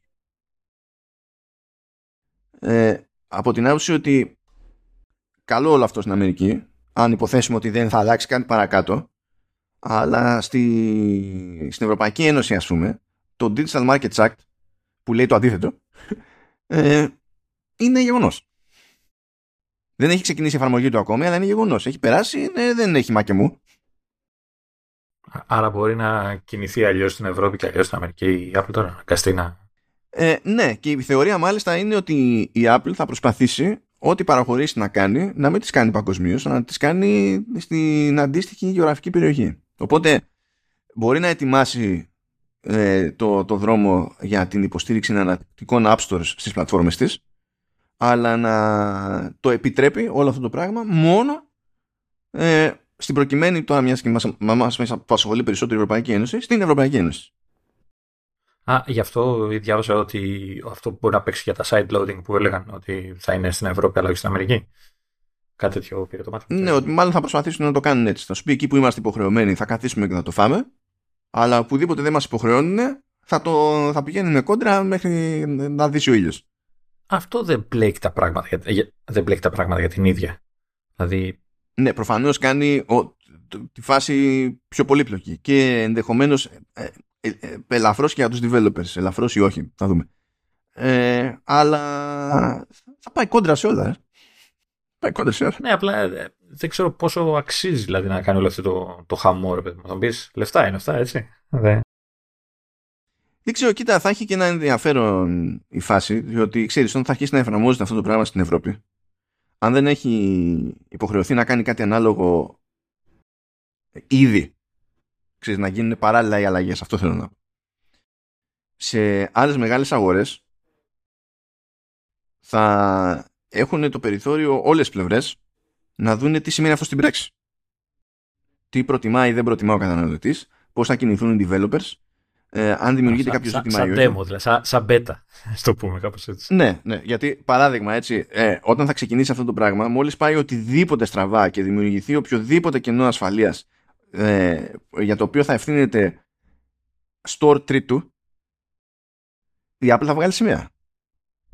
Να, και εγώ σας τα έλεγα και τέτοια. Η Apple θα βγάλει σημαία. Αυτό θα κάνει. Ε, θα, βγάλει, θα βγάλει σημαία αν δει ότι ο κόσμος θέλει αυτό το πράγμα, ότι ξέρεις, προτιμάει αυτό το πράγμα. Θα, θα, θα κάνει ας πούμε η παναχώρηση ξέρω, να το φέρει και στην Αμερική παρόλο που δεν την αναγκάζει ο, ο νόμος. Άμα δεν την αναγκάζει ο νόμος δεν πρόκειται πολύ απλά να το κάνει. Δεν παίζει. Όχι ρε παιδί ναι, αλλά αυτό που θα το δεις στην Ευρώπη πώς θα πάει, έτσι. Και συνειδητοποιεί ότι πάει καλύτερα. Δηλαδή δεν έχει ουσιαστικό αντίκτυπο στην ίδια και ότι είναι και ευχαριστημένοι όλοι οι υπόλοιποι, παιδί μου, κάπως έτσι. Ε, κοίτα, το καλό που φέρνει αυτό το πράγμα γενικά, κατ' εμέ, είναι το ότι ε, δίνει κίνητρο στην Apple να κάνει πειράγματα, βελτιώσεις και πειράματα πιο συστηματικά και πιο γρήγορα στο App Store, ώστε να έχει να λέει ότι το δικό μου το store είναι πιο τουμπάνο. Και να το έχει να το λέει και στους developers και στους καταναλωτές. Πρέπει να πείσει και τις δυο μπάντες, αλλιώς δεν έχει. Ε, ενώ τώρα αρκεί να πείθει τη μία μπάντα, τους καταναλωτές. Μετά οι developers θα πούνε δεν... αυτός είναι ο τρόπος, τέλος. Αυτό είναι το θετικό της υπόθεσης. Αλλά δεν είναι σίγουρο. Και ε, αυξάνεται και η πολυπλοκότητα για τον καταναλωτή. Ο καταναλωτής θα πρέπει να συλλάβει με κάποιο μαγικό τρόπο και ξέρουμε ότι σε, ως μάζα οι καταναλωτές δεν ε, προσαρμόζονται εύκολα. Εδώ ως άτομα και εμείς ως μονάδες σε κάποια πράγματα δεν θα προσαρμοστούμε εύκολα. Θα πρέπει να αρχίσουν να αντιλαμβάνονται ότι το ότι ε, αγόρασαν κάτι από ε, τρίτο App Store και θέλουν να επαναχωρήσουν, ξέρω εγώ, από την αγορά. Δεν σου λέω να πάει κάτι στραβά. Θέλουν refund. Έτσι. Ότι ε, αυτό σημαίνει ότι πρέπει να ακολουθήσουν άλλο μηχανισμό από αυτό που έχουν συνηθίσει. Και είμαι σίγουρος ότι αν πάει κάτι στραβά με αυτό το μηχανισμό, πάλι στην Apple θα γκρινιάζουν, έτσι. Θα... Ναι, ο περισσότερος κόσμος θα, θα γκρινιάζει στην Apple στον αυτόματο. Ε, ε, και συν της άλλης, άλλης, υπάρχει και η δύναμη του default. Δεν θα πάψει το App Store να είναι default, να είναι πάνω στις συσκευές και όλα τα υπόλοιπα να είναι προαιρετικά. Και έχουμε εμπειρία από. που εντάξει, δεν είναι ακριβώς το ίδιο κοινό από άψη νοοτροπία, αλλά έχουμε εμπειρία από την πάντα του Android που υπάρχει το περιθώριο να βγάλεις εναλλακτικά stores όπου ο κόσμος δεν είναι σε φάση που όπου δεν κρατιέμαι να βάλω το εναλλακτικό το store. Μπορεί να το σκεφτεί για μια παπάντζα, για μια εφαρμογή που δεν μπορεί να πάρει αλλιώς, δεν ξέρω και εγώ τι. Αλλά ε, πότε αισθάνθηκες εσύ, ας πούμε, ότι σφίχτηκε το Google Play Store; Ναι, δεν νομίζω. Ε, ε ίσως να έχει περάσει κιόλας ότι είναι πιο ασφαλές έτσι, στο, στη συνείδηση του κόσμου. Ε, ο, ο μόνος τρόπος να αλλάξει κάτι τέτοιο είναι αν θα αρχίσουν να μπαίνουν τα, τα App Store ως ξέρεις, ε, εφαρμογές, ε, ξέρεις, που με το που ανοίγεις το κινητό το καινούριο έχει μέσα και άλλο App Store. Ναι, αυτό, δεν, ναι, αυτό δεν πρόκειται να το κάνει η Apple για κανένα λόγο. Ναι, Εννοείται αυτό. Και δεν ξέρω, δεν ξέρω και το Android αν το κάνει, αν το κάνουν οι άλλες εταιρείες. Θα πεις οι άλλες εταιρείε. Το κάνουν γιατί, όταν είναι δικό τους το App Store. Οπότε, το άλλο που βάζουν. Οπότε προφανώς θα το ε, βάλουν. Μόνο έτσι, μόνο έτσι μπορεί να ψαχθεί. Ε, εμένα αυτό που με προβληματίζει πιο πολύ είναι αυτή η διαφορά που θα δημιουργηθεί μεταξύ των αγόρων. Δηλαδή θα, ε, θα έχει ο καταναλωτής μια εμπειρία δύο ταχυτήτων. Θα μου πεις πόσο συχνά εναλλάσσει ε, γεωγραφικές τοποθεσίες στο κινητό σου, ξέρεις, στην Αμερική, Ευρώπη και αυτά. Αλλά ε, δημιουργεί δύο. Θα, έχει, θα υπάρχει μια διχάλα, ρε παιδί μου. Δηλαδή, στην Ευρώπη μπορώ να, να αγοράσω εγώ συνδρομή στο Netflix ε, από το Netflix, έτσι, κατευθείαν να πατάω και να μπαίνω και να μην πληρώνει και το Netflix κτλ. Στην Αμερική δεν μπορώ. Εκεί δεν θα έχει επίπτωση και στην τιμή. Δηλαδή, το Netflix στην Αμερική θα αναγκάζεται σε να χρεώνει παραπάνω τον κόσμο επειδή είναι αναγκασμένο να δίνει τα 30%, ενώ στην, ε, ε, στην Ευρώπη θα μπορεί να σου πει ότι ξέρεις, αν το πας από μένα, πάρε και ένα ευρώ έκπτωση, ξέρω εγώ. Μα θα, μα θα τα κάνει έτσι κι αλλιώς. Τα κάνει ήδη. Οπότε... Ε, ναι, αυτό, αυτό το πράγμα δεν θα δημιουργήσει μπέρδεμα όμως. Και στο καταναλωτή και στην ίδια την Apple και στους developers. Αυτό... Ναι, αλλά θέλω να σου πω αυτό ισχύει ήδη στην περίπτωση ας πούμε του ναι. Netflix και δεν βλέπεις κάποια ιδιαίτερη γκρίνια παντού. Οπότε ξέρεις, αυτό. Ναι. Ε, το θέμα όμως θα μπουν και άλλοι τώρα. Δεν θα είναι μόνο το Netflix, θα μπει και το Spotify, θα μπουν και θα, θα, θα, θα πληθαίνει, το, θα πληθαίνει ο κόσμος. Και δεν ξέρω, γι' αυτό σε ρώταγα πριν ότι μή, μήπως τελικά ε, η Apple ξέρεις, το κάνει σε όλους ίδιο για να γλιτώσει τον πονοκέφαλο.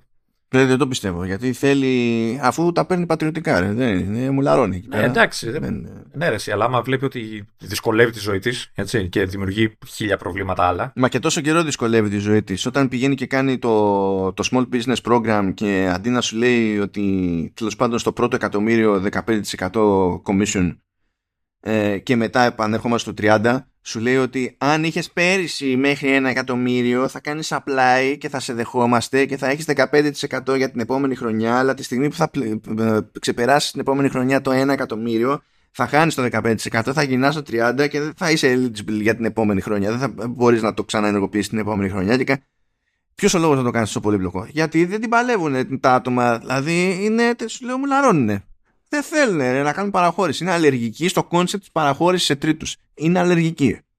Είναι αλλεργικοί. Ε, εγώ, εγώ πιστεύω ότι κάποια στιγμή θα φτάσει ξέρεις, ο κόμπος στο χτένι, ρε παιδί μου, και δεν. Μα γίνονται όλα αυτά που γίνονται τώρα επειδή σε κάποια επίπεδα έχει φτάσει ο κόμπος στο χτένι και σου λέει ότι δεν μπορεί. Δηλαδή και ο ρυθμιστής θα σου πει δεν είναι δουλειά αυτή. Τα άτομα δεν μπορούμε να συνεννοηθούμε. Θέλω θα, θα δείτε, είναι, είναι περίεργοι οι καιροί που θα διανύσουμε. Έτσι. Δηλαδή, κα, καταρχάς να δούμε τι θα κάνει όντως ε, όταν θα ενεργοποιηθεί και, το, και η Ευρώπη, ρε ο νόμος, γιατί το απόρριτο και όλα αυτά, το Digital Act και ό,τι είναι. Ε, πάντως εκεί που νομίζω εγώ ότι θα γίνει το μεγαλύτερος χάμος είναι σε περίπτωση που αρχίσουμε να βλέπουμε εφαρμογές να φεύγουν από το App Store και να είναι αποκλειστικά σε άλλα App Stores. Mm. Ε, ε, πράγμα που θα σημαίνει ότι ο μόνος τρόπος να έχεις πρόσβαση στην ΑΒΓ εφαρμογή που εσένα σε καίει ας πούμε θα είναι να πας ε, να χρησιμοποιείς άλλο App Store. Αυτό για μένα είναι χειρότερο μπέρδεμα. Το, το θέμα είναι όμως ότι θα γίνει κάτι τέτοιο ή θα μπορείς να το κάνεις όπως στο Mac. Θα πήγαινε στο site της ε, Roga Miba και θα κατεβάζω το αντίστοιχο στο κινητό μου. Αυτό είναι σενάριο, αυτό που περιγράφεις είναι σενάριο side loading της εφαρμογής. Δεν είναι σενάριο μέσω τρίτου App Store ε, θα φεύγουν όντως, γιατί δεν νομίζω ότι τα άλλα App Store θα είναι τσάμπα. Έτσι, πάλι το ίδιο ποσοστό δεν τραβάνε. Το ίδιο ποσοστό δεν τραβάνε όλοι. Καλά, κάποιοι τραβάνε και χειρότερα. Οι Κινέζοι τραβάνε χειρότερα. Τα κινέζικα τα, ναι, τα stores ναι. Τραβα... παίρνουν 50. Okay. 50. Ε, δεν, τότε... το, το λέω για... δεν, δεν το βγάζω το μυαλό μου αυτό. Παίρνουν 50. ναι. ναι, άρα, άρα ε, δεν βλέπω εύκολα να, να φεύγει κάποιος. Θα μου πεις, δεν ξέρω μετά αν, αν ξέρω εγώ, δεν έχει κάποιο οικονομικό όφελο. Αν δεν έχεις κάποιο οικονομικό όφελος, δεν υπάρχει λόγο. Περίμενε. Ναι, ναι, ναι, ναι, ναι, αλλά το ποσοστό μπορεί να είναι όποιο να είναι. Το οικονομικό όφελος μπορεί να είναι κάνουμε μια σύμβαση αποκλειστικότητας για δύο χρόνια και σου δίνω αυτά τα λεφτά μπροστά. Με την ίδια λογική που κλείνεις αποκλειστικότητες για οτιδήποτε άλλο. Ναι. Με την ίδια λογική που θα, ε, κάποια, θα πας εγώ για κάποια μοντέλα τηλεοράσεων, λέμε τώρα για κάποιο λόγο είναι μόνο στη μία αλυσίδα ή μόνο στην άλλη αλυσίδα. Γίνονται τέτοιες συμφωνίες άσχετα με το υπόλοιπο. Ναι αυτό τώρα όταν είσαι πολύ μεγάλη πλατφόρμα και όταν λέω πλατφόρμα δεν εννοώ την περίπτωση της Apple λέω όταν είσαι, όταν είσαι η Meta. Ε, η υπόθεση είναι ότι μπορείς να πουλήσεις τρέλα και να το κάνεις γιατί θα τραβήξεις τον κόσμο. Ε, ταυτόχρονα δεν είναι σίγουρο ότι ακριβώς επειδή είσαι μεγάλη πλατφόρμα αξίζει το, τη μανούρα είναι όλο λίγο φλού εκεί, εκεί θέλω να δω. Γιατί ε, συνήθως βγαίνουν πολλοί ρε παιδί μου ε, είτε έχουν horse in the race που λένε ε, είτε είναι απλοί παρατηρητές. Και το έχουν ξέρεις σαν, το, σαν αυτό το πελάτης έχει πάντα δίκιο το οποίο ούτε ισχύει ούτε αυτό σημαίνει ατάκα. Η ατάκα είναι λυψή αλλά άλλη κουβέντα αυτή. Ξεχνάμε το δεύτερο μισό που αλλάζει τελείως νόημα στο πρώτο μισό.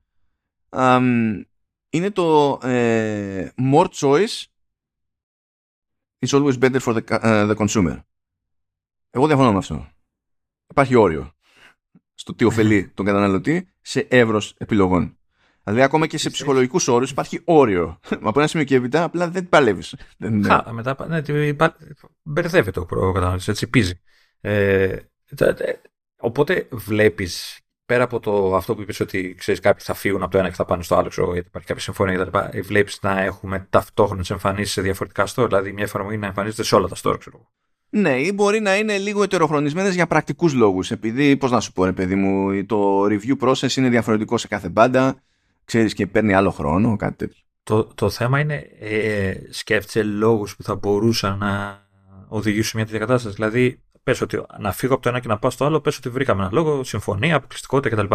Το να παίξω σε όλα τα store, υπάρχει κάποιος ουσιαστικός λόγος να το κάνει κάποιος, γιατί από ό,τι καταλαβαίνω θα τραβάνε ποσοστά όλα τα store μετά για την εμφάνιση της όποιας εφαρμογής. Ναι, ναι. Είναι όπως είναι στη Λιανική. Δηλαδή, έχεις ένα προϊόν, το δίνεις σε διαφορετικά καταστήματα και αλυσίδες Λιανική, έχεις εκεί πέρα τις σχέσεις που έχεις, ό,τι και αν σημαίνει αυτό για το οικονομικό της υπόθεσης, και κάθεσαι και χτυπιέσαι με όλους.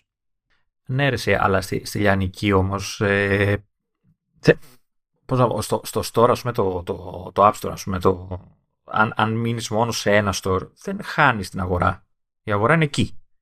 Έτσι. Απλά εσύ πουλάς από αυτό το store. Στο Ηλιανική που λες, αν πας μόνο ξέρω εγώ, στο τάδε αλυσίδα, ε, θεωρητικά χάνεις ένα κομμάτι της αγοράς γιατί ξέρω εγώ, αυτό το κομμάτι προτιμάει να ψωνίζει από άλλο μαγαζί. Εδώ αυτό το κομμάτι είναι το ίδιο. Δηλαδή δεν, η αγορά είναι το ίδιο πράγμα. Δηλαδή το μόνο που αλλάζει είναι για τον developer. Έτσι. Ο καταναλωτής τώρα αν θα το πάρει από το Epic ή αν θα το πάρει από το App Store ή αν θα το πάρει από τη Meta, ε, δεν τον νοιάζει ιδιαίτερα. Έτσι. Το ίδιο πράγμα είναι. Ναι, αλλά νοιάζει τον developer αν κάποιο εναλλακτικό store πιάσει μερίδιο της προκοπής. Μετά δεν θα πει να μείνω, με ωφελεί εμένα σε κάτι να μείνω απ' έξω εκεί και να μην φαίνομαι. Όχι, εντάξει. Εντάξει, αλλά θα φαίνεσαι. Γιατί δεν θα φαίνεσαι. Δηλαδή, αν δεν είσαι στο Meta, και είσαι στο App Store, πάλι θα σε βρίσκουν. Δηλαδή. Ναι, όταν θα μπαίνεις μέσα στο store όμως, δεν θα φαίνεσαι γιατί δεν είσαι προϊόν εκεί. Όχι. Δηλαδή, να σου πω, είναι, είναι σαν να μου λες ότι ε, δεν παίζει πια κανένα ρόλο το ράφι όταν πηγαίνει σε κανονικό κατάστημα. Φυσικά παίζει ρόλο το ράφι. Δεν παίζει γιατί συνήθως είναι άδεια πια. Άλλο αυτό. δεν έχει, δεν έχει κανείς απόθεμα στα μαγαζιά του. Α, λοιπόν, αυτό τώρα προέκυψε από σπόντα στη φάση με την Epic, γιατί εκεί το Τζέρτζελο γίνεται για τα καταστήματα τρίτων περισσότερο, τα, τα App τρίτων. Ε, αλλά έχουμε νέο βήμα στο DSA της Ευρωπαϊκής Επιτροπής της Ευρωπαϊκής Ένωσης που είναι το Digital Services Act. Αυτό είναι διαφορετικό από το Digital Markets Act. Το Services έχει να κάνει με πλατφόρμες software στην ουσία και υπηρεσίες software. Και περάσαμε το, στο επόμενο στάδιο διότι η Ευρωπαϊκή Επιτροπή αφού είπε ότι το νομικό πλαίσιο είναι αυτό ε, θα διαλέγουμε δηλαδή κάποιες υπηρεσίες που θεωρούμε σημαντικές και αυτές θα ρυθμίζονται διαφορετικά από άλλες που είναι πιο μικρές κτλ. Θα ελέγχονται αλλιώς περισσότερο στην ουσία. Ε, ήρθε η ώρα να ορίσουν σε πρώτη φάση ποιες είναι αυτές οι υπηρεσίες. Και έχουμε μια λίστα με 19 υπηρεσίες την οποία μπορώ να περάσω έτσι γρήγορα και καλά είναι, οι περισσότερες είναι ε, platforms και έχουν και δύο που είναι και καλά δική τους κατηγορία που είναι search engines. Έτσι το λένε. Αλλά πάμε για platforms. Alibaba, AliExpress, ένα είναι αυτό, αλλά είναι Κινέζοι. Ε, AliExpress είναι η υπηρεσία στην πλατφόρμα, αλλά Alibaba είναι η εταιρεία. Amazon Store εννοεί το Amazon.com, όχι το Amazon App Store. Λοιπόν, το ε, Apple App Store, το οποίο το έχουν γράψει λάθος, έχουν ξεχάσει ένα κενό μεταξύ App και Store. Uh, Booking.com, Facebook, Google Play, Google Maps, Google Shopping, Instagram, LinkedIn, Pinterest, Snapchat, TikTok, Twitter, Wikipedia, YouTube και Zalando, που Zalando είναι το μοναδικό πράγμα το, το οποίο ε, έχει μπει που αφορά πολύ συγκεκριμένη αγορά. Για κάποιο λόγο ε, είναι ζήτημα Γερμανίας αυτό. Δεν ξέρω πώς το καταφέρανε. Καλά, βέβαια τα μισά από όλα αυτά που είπες δεν χρειάζεται να τα πεις έτσι, έπρεπε να πεις απλά Google. έτσι, ναι, εντάξει. Ναι. Ε, και, από, και καλά για search engines είναι Bing και Google Search. Ε, τι θα ήταν αυτά. Τώρα, λέει ότι έχουν όλοι αυτοί τέσσερις μήνες περιθώριο να προσαρμόσουν τα συστήματά τους ώστε να συμμορφωθούν με το DSA. Είναι συγκεκριμένοι οι πυλώνες του DSA. Λοιπόν, σε, από τη μία μπάντα, δηλαδή ο πρώτος πυλώνας είναι η αποσαφήνιση πραγμάτων και η μεγαλύτερη διαφάνεια τέλος πάντων προς τον καταναλωτή. Δηλαδή λέει, όταν προτείνετε κάτι στον καταναλωτή, πρέπει να εξηγείτε καλύτερα γιατί του κάνετε τη συγκεκριμένη πρόταση και να του δίνετε το περιθώριο να, ε, ε, να βγαίνει από το σύστημα ε, προτάσεων που βασίζεται σε profiling, δηλαδή σε, στη, στα προσωπικά του δεδομένα, ας πούμε. Η profiling δεν είναι μόνο τα προσωπικά δεδομένα. Είναι, θυμάσαι που λέγαμε για το, το, για το fingerprinting, που λέγαμε ένα φεγγάρι που με βάση τα χαρακτηριστικά του συστήματός σου και τα λοιπά μπορούν να φτιάξουν ένα προφίλ για την πάρτι σου που τελικά να είναι για, συγκεκριμένα για σένα και τα λοιπά. OK. Okay. Π.χ.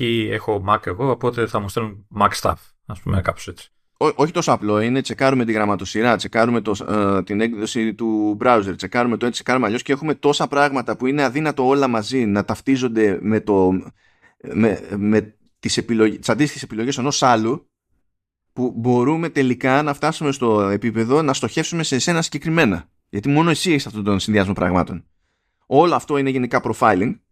Δεν είναι μόνο δηλαδή το τι θεωρείται ευαίσθητο προσωπικό δεδομένο ή προσωπικό δεδομένο. Είναι γενικότερο αυτό. Οπότε λέει ότι θα πρέπει οι χρήστες να έχουν το περιθώριο να αρνηθούν τη στόχευση βάσει profiling. Καλά θα πάει αυτό. Ούτως ή άλλως. Το άλλο που θα πάει σούπερ καλά ε, είναι λέει ότι πρέπει να υπάρχει δυνατότητα να, ε, ε, να καταγγέλλεται ε, παράνομο περιεχόμενο και οι πλατφόρμες θα πρέπει τέλος πάντων να αντιδρούν σβέλτα, να το πούμε έτσι. Τέλος πάντων, έχω διάφορες διαφωνίες εγώ σε αυτό, αλλά τέλος πάντων. Ε, λέει ότι δεν μπορεί να γίνεται σερβίρισμα διαφημίσεων ε, με βάση ευαίσθητα προσωπικά δεδομένα όπως ε, η εθνικότητα, ε, οι πολιτικές πεπιθήσεις και ο σεξουαλικός προσανατολισμός. Ε, οποιοδήποτε περιεχόμενο είναι στην ουσία ε, διαφήμιση πρέπει να είναι ξεκάθαρο ότι είναι διαφήμιση ε, και να είναι ξεκάθαρο και ποιος στην ουσία πληρώνει για αυτή τη διαφήμιση ε, και ίσως το αστείωτερο όλων θα πρέπει στους διάφορους όρους χρήσης οι πλατφόρμες αυτές να έχουν ε, απλούς όρους για να τα μεταφέρουν όλα αυτά εύκολα στο, στο καταναλωτή. Άλλο, άλλο νεκρό. Δεν θα έχουν δηλαδή 48 σελίδες ε, νομικά. Ε, θα βρουν τρόπο να έχουν 48 σελίδες που να είναι πάρα πολύ απλά, απλά να έχει ένα point ανά 8 σελίδες ώστε να μην την παλεύεις, να το διαβάζεις και να ξεφεύγουν. Λοιπόν, επίσης, έρχεται μεγαλύτερη προστασία για όλους αυτούς. Επιβάλλεται βασικά να παρέχεται μεγαλύτερη προστασία σε, σε ανήλικες. Λέει ότι πρέπει να σχεδιάσουν οι πλατφόρμες στα συστήματά τους ξανά, ώστε ε, να προστατεύεται τέλος πάντων το, το προσωπικό απόρριτο η, η, και η ασφάλεια κτλ. των ε, ανηλίκων. Επίσης, δεν επιτρέπεται, όχι opt-out, δεν επιτρέπεται targeted advertising based on profiling σε, σε ανηλίκους θα πω ότι that's a win. Άμα λειτουργήσει. Ε, ναι, αλλά είναι, λειτουργήσει δεν λειτουργήσει είναι win γιατί πλέον από το πριν που ήταν σε αυτές, σε αυτές τις ηλικιακές ομάδες ε, ναι αλλά περίπου και ίσως ενδεχομένως είναι φάση τώρα όχι. Να. Όχι. Μόνο για τους ενήλικες είναι ότι τέλος πάντων σου δίνουν το περιθώριο να διαλέξεις και βλέπουμε. Εδώ είναι όχι. Οπότε ξέρεις δεν υπάρχει πολύ μάκε μου που μπορεί να πει υπηρεσία μετά. Ε, επίσης θα πρέπει λέει οι, οι υπηρεσίες να μπουν στη διαδικασία να συνυπολογίσουν ε, το τι σημαίνει για την ψυχική υγεία των ανηλίκων η χρήση και ο, ο σχεδιασμός των υπηρεσιών τους. Γίχα. Ε, ναι. Ε, και θα πρέπει λέει να ανασχεδιάσουν τις υπηρεσίες τους ακόμα και το UI και τα λοιπά τον τρόπο με τον οποίο προτείνουν το περιεχόμενο και και και ώστε να αποφεύγονται ε, αυτές οι, αυτά τα ρίσκα. Γίχα, αυτό το τελευταίο βέβαια είναι πολύ καλή φάση. Θα το ήθελα και για τους ενήλικες. Διότι τα dark patterns είναι ύπουλα παντού, σε όλες τις ηλικίες. Αλλά τέλος πάντων, ας ξεκινήσουμε με τους ανηλίκου. Δεν έχω παράπονο. Εδώ που έχω τις περισσότερες δια, ε, διαφωνίες είναι στο ζήτημα του moderation. Γιατί σου λέει ότι ε, πρέπει να κυνηγάνε ε, οι, οι πλατφόρμες, οι υπηρεσίες τέλος πάντων και οι μηχανές αναζήτησης στο, ε, το αναλυθές περιεχόμενο θα πεις γιατί διαφωνείς αυτό; Θα, θα προτιμούσες θα να το κάνει το κράτος. Ναι, το θέμα, το θέμα είναι ότι όταν βάζεις οι ιδιωτικές εταιρείες να κάνουν τέτοιες κινήσεις, μετά το παρακάνουν γιατί θέλουν να γλιτώσουν τις νομικές περιπέτειες και τα νομικά έξοδα και το κριτήριό τους, το τελικό, είναι αυτό. Ενώ για το κράτος, το ζήτημά τους δεν είναι αν θα γλιτώσουν δικαστικά έξοδα. Το ζήτημά τους είναι τηλεονόμος. Ναι, ναι. Η ουσία, αυτό που θέλουν να σταματήσουν τέλος πάντων. Αυτό. Και εντάξει, είναι, γι' αυτό έχω μια τέτοια διαφωνία. Και είναι και λίγο, φιλ... ε, πώς το λένε, βάλαμε το λύκο να φυλάει τα πρόβατα, έτσι, δηλαδή... Ναι, ναι, ναι. Δηλαδή όλοι, όλοι αυτοί, αυτό το κάνουν γενικά οι διεθνώς κυβερνήσεις. Προσπαθούν στην ουσία να ρίξουν όλη αυτή την ευθύνη και, το, και την ανάγκη για υποδομή κτλ. Στι, στις υπηρεσίες και στους platform holders κτλ. Γενικά έχω μια κάποια διαφωνία με όλο αυτό το concept. Όχι ότι οι πλατφόρμες δεν πρέπει να έχουν καμία ευθύνη για τίποτα. Ε, αλλά δεν μπορώ εγώ ως χρήστης να συνεννοηθώ εύκολα με μια πλατφόρμα. Δεν υπάρχει στάνταρ διαδικασία να. που να ξέρω τι σημαίνει και, και τα λοιπά. Ε, με, το, με, το, με τη δικαιοσύνη και το κράτος είναι αλλιώς. Θα πει κανένας γιατί πηγαίνουν όλα καλά με το κράτος και τη δικαιοσύνη; Όχι. Αλλά υπάρχει ένας μηχανισμός. Αυτό που λέω πάρα πολλές ε, πάρα πολλές φορές αυτές τις περιπτώσεις είναι ποιο φαντάζεται ότι θα ξεκινήσω εγώ ως ιδιώτης μια διαφωνία με την Apple και θα οδηγήσει οπουδήποτε; Θα οδηγήσει στο τρελάδικο, αλλά όχι την Apple. Ναι, εκεί μπορεί. Ναι. Παίρνω πίσω το οπουδήποτε λοιπόν. Είναι, εντάξει. Α, λέει τουλάχιστον, γιατί έχουν, τουλάχιστον έχουν πάρει λίγο χαμπάρι ως προς αυτό στην Επιτροπή, λέει ότι οι πλατφόρμες πρέπει να είναι ξεκάθαροι ως προς τους όρους και το πώς αυτοί εφαρμόζονται και να τους εφαρμόζουν ε, ε, πιστά και με συνέπεια και όχι γιούχου. Θα έχει πολύ πλάκα αυτό με αμερικανικές εταιρείες που έτσι κι αλλιώς είναι σε άλλο νομικό σύστημα και δεν αντιλαμβάνουν το κόνσεπτ. Ε, είναι ακριβώς πάντα ό,τι λέει ο κανόνας. Και συνότερα όλα αυτά όντως περιμένουν να τα ελέγχουν οι ίδιες εταιρείες. Ε, ναι. Δεν θα, δεν θα κάνουν έλεγχο οι, η Ευρωπαϊκή Ένωση. Φτάνουμε και εκεί. Είναι ο επόμενος πυλώνας. Αλλά ξε, ξεμπερδεύουμε εδώ. Λοιπόν, θα, πρέπει να υπάρχει λέει μηχανισμός τέλος πάντων για να υποδεικνύει ε, παράνομο περιεχόμενο χρήστης, εντάξει. Ε, και θα πρέπει οι πλατφόρμες να κάνουν ανάλυση από τη δική τους την πλευρά για να βλέπουν πού είναι τα ρίσκα και να παίρνουν ανάλογα μέτρα και τα λοιπά. Τώρα σε αυτό που είπες έρχεται καπάκι και στην ουσία περιμένει από τις πλατφόρμες όχι απλά να συμμορφωθούν με το όλο concept και τέτοια αλλά να αλλάξουν και τα συστήματά τους με τρόπο τέτοιο ώστε να είναι εύκολος ο συστηματικός εξωτερικός τους έλεγχος ως προς όλα τα παραπάνω. That's going to be fun. Καλά, εντάξει, οκ. είναι, είναι ένα μάτσο engineers, ας πούμε, που τραβάνε, τραβάνε μαλλιά, είναι σίγουρο. είναι, αλλά δεν γίνεται, δεν γίνεται αλλιώς αυτές τις περιπτώσεις, γιατί το σωστό είναι όντως να μπορεί να ελέγξει κάποιος αν οι άλλοι έχουν κάνει παρόλα. Αν είναι να εφαρμοστούν όλα τα παραπάνω. Γιατί έτσι είναι που ανακτάς εσύ ως ιδιώτης μια ελπίδα να πεις ότι αν ο άλλος ε, ε, δεν είναι άξιος να εφαρμόσει σωστά την πολιτική του ή η πολιτική του είναι στραβή και κοροϊδεύουμε τον κόσμο έτσι υπάρχει μια ελπίδα να διαπιστωθεί αυτό. Να, κινήσει, να κινήσει σε σύνομικη διαδικασία, να γίνει εξωτερικός έλεγχος και να προκύψει. Αυτό είναι μια διέξοδος. Είναι μια διέξοδος. Το δέχομαι. Ας αυτό. Τέσσερα μηνάκια έχουν για να... Καλά, ε, θα πάρουν παράταση αυτά όλα, εντάξει. θα είναι όλο χαριτωμένο. Θα είναι όλο χαριτωμένο. Πολύ καλά. Δεν προλαβαίνουν ούτε, ούτε κλικ να κάνουν. Ε, αυτό τουλάχιστον από Ευρωπαϊκή Επιτροπή στο Digital Services Act. Έτσι, το Markets Act είναι άλλο καπέλο, έρχεται η σειρά του. Και τώρα, αν μας αντέξανε τόση ώρα, έχουμε, έχουμε τις φημολογίες. Α, επιμένουν να λένε διάφοροι και δύο Γκέρμαν ότι έρχεται η πιο συγκλονιστική αλλαγή στο WatchOS με το WatchOS 10, πιο, πιο μεγάλη αλλαγή από τότε που πρωτοείδαμε το WatchOS ε, ως λειτουργικό.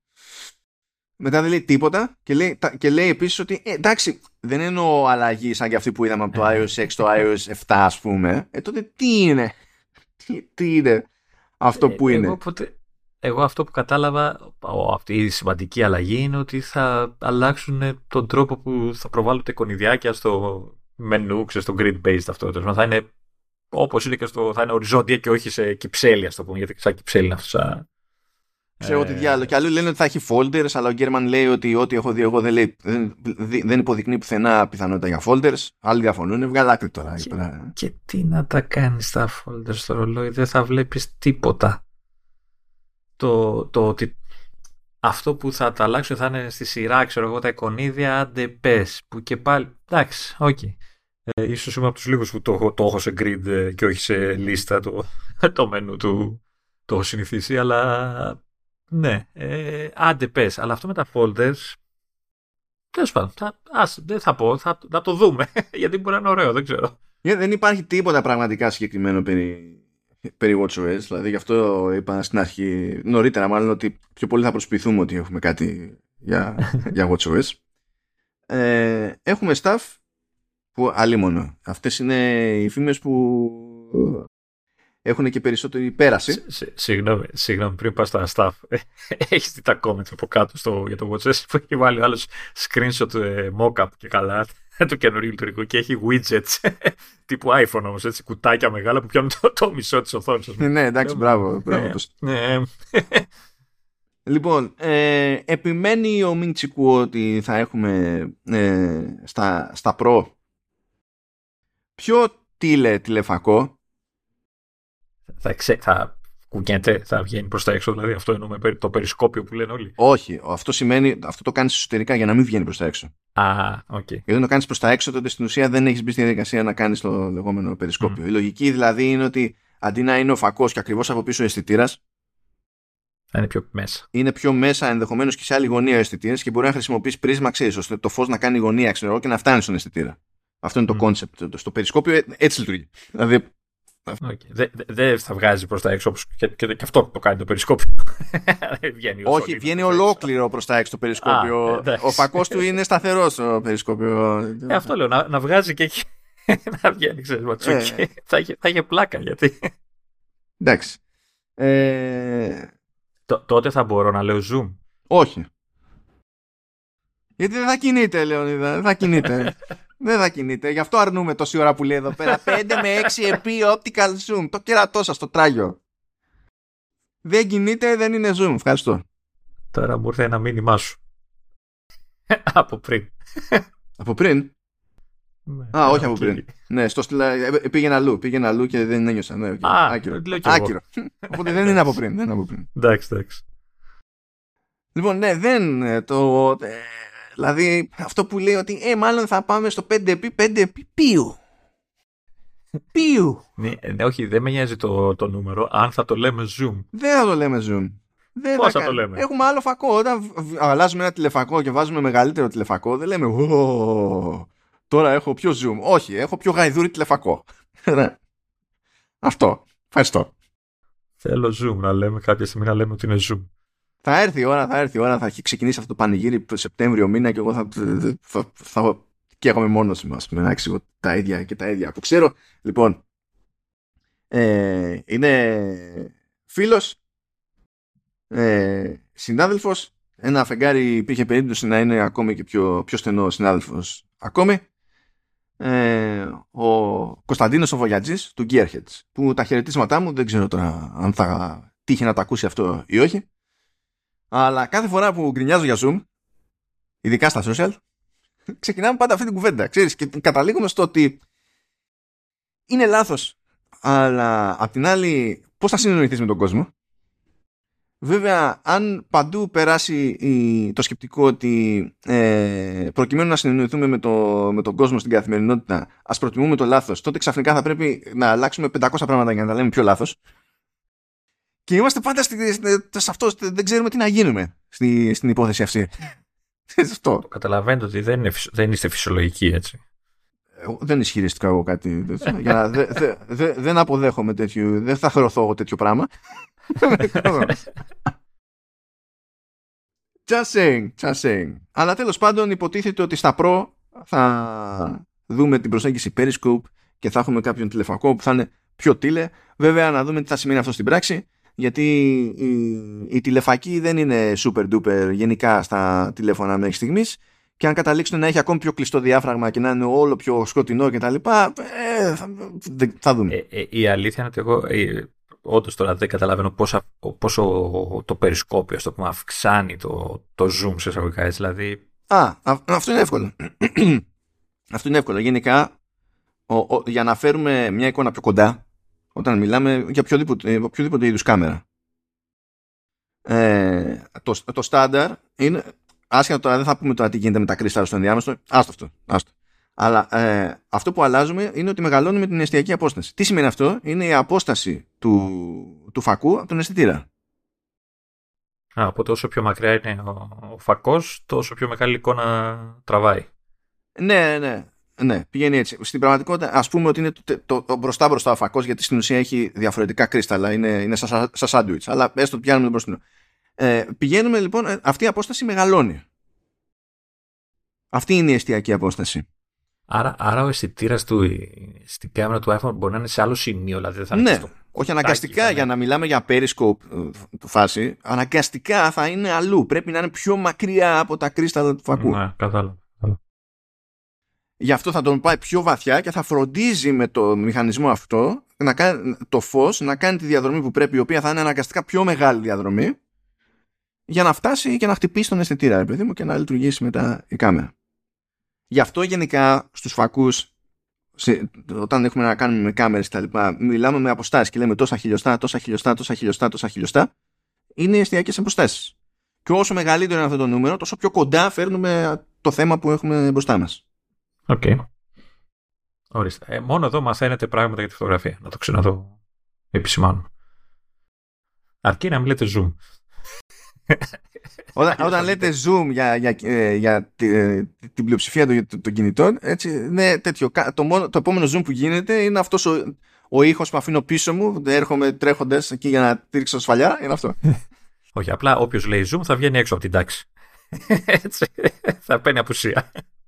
Α, λοιπόν, τι άλλο έχουμε. Υποτίθεται ότι θα έρθουν αλλαγές, λέει, στο, στο Find My και στο Wallet κτλ. Οι οποίες είναι σχετικά αδιευκρίνηστε. Θα, θα μου βάζεις λεφτά που δεν έχω, το Wallet; Ε, ναι, ναι, ναι, αυτό θα είναι feature του OS και θα πρέπει να αλλάξει τηλέφωνο γιατί δεν θα υποστηρίζει το παλιό τηλέφωνο για να μπορέσεις να κερδίσεις λεφτά. Αυτό θα γίνει. Τότε, τότε θα σε δω. Τότε θα πας, θα βάλεις στο σπίτι υποθήκη για να ε, μήπως, μήπως και το Find My βρίσκει τα λεφτά μου. Αυτό, Find My Money. Γενικά η φάση με το Find My είναι περίεργη, διότι λέει κάποια... Διάβασα κάποια πράγματα, ας πούμε, ότι θα, θα προσπαθήσουν να ρίξουν περισσότερα πράγματα στο Find My, ώστε να γίνει λίγο πιο social experience. Και λέω, what? και γιατί, έστω ότι γίνεται, γιατί να λέγεται Find My ύστερα, δεν το, δεν το αντιλαμβάνομαι. Ιδιαίτερα, σαν φάση. Ε, αλλά για να το δούμε λίγο το, το, το πράγμα. Λοιπόν, λέγεται ότι μιας και πάει για τη φάση με το Find My λέγεται ότι σε iOS 17 θα έρθει κάποια λειτουργία λέει mood tracking. Άχρηστη για σένα. Ε, για το mood είναι ένα. Εντάξει, είμαι μονοδιάστατος χαρακτήρας, το ξέρω. Κάνω για NPC. ε, λέει λοιπόν ότι ε, θα έρθει το mood tracking αλλά για κάποιο λόγο το mood tracking που θα προσπαθεί με βάση δεδομένα και τα λοιπά από τη χρήση του τηλεφώνου και τα συναφή και κάποιες προτροπές ενδεχομένως και ερωτήσεις προς το χρήστη να βγάζει το τι διάθεση έχουμε ρε παιδί μου και ενδεχομένως ε, με, αυτή τη διάθεση, με βάση αυτή τη διάθεση να κάνει κάποιες άλλες προτάσεις κτλ. Υπο, εικάζω, ίσως και υπολογίζω, υποθέτω, δεν ξέρω τι πάρω το πώ ότι μπορεί να χρησιμοποιεί και το, το γυροσκόπιο η λειτουργία. Για, για, για να καταλαβαίνει τη, τη ρήψη του τηλεφώνου, ξέρεις, με τι ταχύτητα το έχεις πετάξει στον τοίχο αυτό. Οπότε καταλαβαίνει ότι ο μάλλον είναι νευριασμένος, ξέρω εγώ άλλο. ναι, θέλ, ήθελε. Θέλαμε machine learning για να το καταλάβουμε αυτό. Μάλλον, βέβαια δεν θα μπορούσε να το κάνεις track γιατί όλοι το αναγνωρίζει. Δεν θα υπάρχει σύστημα να το ναι. καταγράψει. Αλλά εντάξει. Λοιπόν, το mood tracking είναι λέει ξεχωριστή υπόθεση. Που μάλλον αυτό θα πάει και θα κουμπώσει λέει στο health app. Ε, ναι, είναι πιο πιθανό για εκεί. Αλλά φημολογείται λέει ότι θα έρθει και journaling app στο iOS 17. Πάει το day one. Που θα κάνει ακόμη περισσότερο και θα μπορεί να τσεκάρει πράγματα, ε, βασικά θα παίρνει δεδομένα στην ουσία από όλη τη χρήση του τηλεφώνου. Το αν είσαι πολλές ώρες στο σπίτι, αν είσαι πολλές ώρες αλλού, αν ε, με βάση τα στατιστικά που έχει, σήμερα ξέρω εγώ έγινε κάτι το οποίο δεν προβλέπε για το σύνηθες πρόγραμμά σου θα μπορεί να τσεκάρει λέει με αυτά που ακούγονται, θα μπορεί να τσεκάρει και τα local φυσικά, τα μηνύματά σου, θα μπορεί να σου κάνει προτάσεις για να μπεις στη διαδικασία να σκεφτείς και να γράψεις κάτι. Και αυτές οι προτάσεις λέει θα διατηρούνται για ε, τέσσερις εβδομάδες και μετά θα διαγράφονται.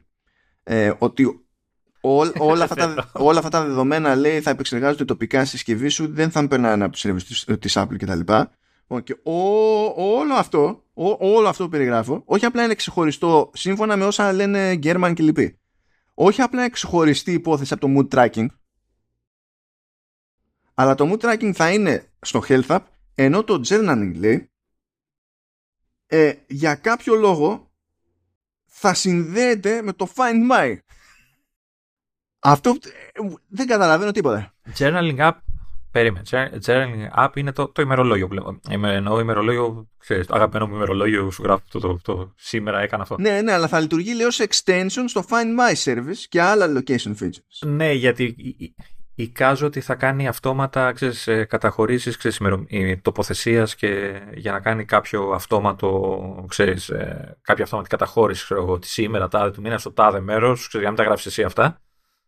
Έγιναν αυτά και ίσως να το κάνει μέσα από αυτό το, το σύστημα. Ναι, OK, okay, αλλά γιατί, τότε γιατί δεν λέμε απλά με τα location services και λέει για το Find My. Δηλαδή, ποια, για, ποια ειδική, για ποιο λόγο η ειδική αναφορά στο Find My, ας πούμε; Μήπως τα έχουν μπλέξει εδώ τα θέματα ή υφημο... Ξέρω εγώ έτσι, έτσι κι αλλιώς λένε και ξελένε και ό,τι να είναι. Απλά τώρα έχει μαθευτεί πολύ πράγμα και έχει τζέρτζελ. Εδώ μεταξύ φυσικά με το που προέκυψε η φάση με το bla bla Apple Journaling App είναι ο, ο, ο, φρίκι όλοι. Γιατί σου λέει έτσι και χωθεί στο journaling η Apple ακόμη και αν το κάνει απλά χωρίς έτσι ιδιαίτερο βάθος ας πούμε σε λειτουργίες ε, ναι, και τέτοια. Θα πολλές εταιρείες, εντάξει. Ναι, ή θα πρέπει κάπως να αντιδράσουν και τα συναφή. Αυτό είναι το ένα. Και το άλλο είναι ότι ε, αν η Apple πει ότι πρόσβαση σε τέτοιου τύπου δεδομένα σαν τα παραδείγματα που ανέφερα, που μιλάμε ακόμα και τα περιεχόμενα των μηνυμάτων ας πούμε, έχει μόνο το σύστημα της Apple και η εφαρμογή της Apple. Ακόμα και αν αυτό δεν σημαίνει τη μετάδοση των δεδομένων στην Apple. Έτσι, ότι όλα μένουν στη συσκευή. Αν έχει τέτοια πρόσβαση μόνο η Apple για τη δική της εφαρμογή, Journaling, και εγώ που φτιάχνω τη δική μου εφαρμογή Journaling δεν έχω, πάει, τον πιάμε. Ναι. Ε, δεν θα βγάλουν API κάτι; Αυτό είναι το ερωτηματικό. Αν θα υπάρχει API και τι μορφή θα έχει αυτό. Νομίζω ότι έχουν πάρει το μάθημά τους δηλαδή, τα τελευταία χρόνια ότι βγάζουν, ανακοινώνουν και το αντίστοιχο API. Έτσι είναι. Δηλαδή από τότε που γκρινιάζανε, θυμάμαι ότι έχουν κάνει μια μικρή στροφή στα, σε, σε ό,τι καινούριο feature έχουν βγάλει, που έχει νόημα να έχει ξέρεις, πρόσβαση και τρίτη εφαρμογή. Νομίζω βγάζουν API. Τώρα το θέμα είναι πόσο ασφαλές και αυτά θα είναι όλο αυτό το πράγμα. Γενικά μου, μου είναι λίγο creepy όλη, όλη αυτό που μου περιγράφεις, ειδικά με το mood. Δεν ξέρω, θέλω περισσότερη πληροφορία γι' αυτό, αλλά ε, ε, έτσι και βγει μπλα μπλα και πει έτσι και έτσι και αυτό και δεν πει τίποτα για API, ακόμα και αν υπάρχει API, αν πει φάση δεν χώραγε στο presentation το βασικό να πω για API, θα γίνει χαλασμός με αυτό. Και θα έχει πλάκα διότι ποιες είναι οι πιθανότητες σε άλλη πλατφόρμα, σε άλλο, σε άλλο έτος της ζωής μας, σε άλλη δεκαετία, δεν ξέρω και εγώ τι χρονική στιγμή, να ε, πάμε στο, ε, σε, σε media που καλύπτουν τεχνολογία κτλ. Ενδεχομένως και πιο mainstream που καλύπτουν τεχνολογία και να δούμε να γίνεται τζέρτζελο για journaling apps. Πώς έχει ξανατύχει αυτό. Um, τι άλλο λέει με το health, λέει ότι θα μπουν θέματα ματιών, όρασης στο, στο health. Ε, ε Σημείωνες ναι, σημειώνω. Να μου πει ότι έχει μοιοπία, χαίρομαι πολύ. Για να τα υπολογίσει αυτό να ξέρει τι θα κάνει με το ρημάδι το, το headset. Ναι, μπράβο. Το πρόβλημά μου θα είναι ότι δεν μπορώ να δώσω την χιλιάρικα για να πάρω το headset. Όχι. ότι δεν μπορώ να φτιάξω τα μάτια μου. Είναι αυτό έτσι λίγο περίεργο. Και λέει επίσης, χωρίς να είναι σίγουρο ότι αυτό θα δει το φως της ημέρας, η Apple ετοιμάζει, λέει, υπηρεσία health coaching. Πώς φαίνεται ναι, κοίτα, έχει κάτι παρόμοια και η Samsung στα, με τον ύπνο και όλα αυτά που ετοιμάζουν, το έχουν βγάλει, δεν ξέρω. Ε, ναι, θα είναι φάση, ξέρεις, συμβουλές, ε, ξέρεις, καλύτερο ύπνο, καλύτερο ξύπνιο, ξέρω εγώ, τέτοια. Όχι, εδώ πέρα λέει, συγγνώμη, εδώ πέρα λέει για άσκηση, λέει για eating habits, λέει για ναι, ναι, διάφορα τέτοια. Θα σου λέει, εγώ πιστεύω θα είναι σε μορφή συμβουλών, ρε παιδί μου. Δεν νομίζω σου λέει τώρα φάει, τώρα περπάτα. Ναι, εντάξει, μα ή άλλως πώς να δει τι παίζει με το, με το φάει, αλλά... Ε...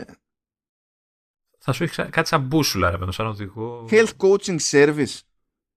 Και πού να κολλήσει αυτό, γιατί να κολλήσει το Fitness Plus είναι ε, θεωρητικά βγάζει νόημα, ταυτόχρονα δεν βγάζει νόημα, γιατί μπορεί να σε ενδιαφέρει αυτό το πράγμα χωρίς να σε νοιάζουν οι προπονήσεις του Fitness Plus. Όχι, αυτά είναι health app.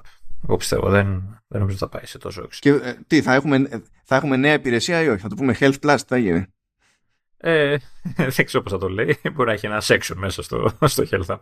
Ο Γκέρμαν λέει τέλος πάντων ότι θεωρητικά όλο αυτό σχεδιάζεται για το 24, όχι για τώρα, αλλά δεν είναι καν σίγουρο ότι θα φυτρώσει αυτό ως υπηρεσία τελικά.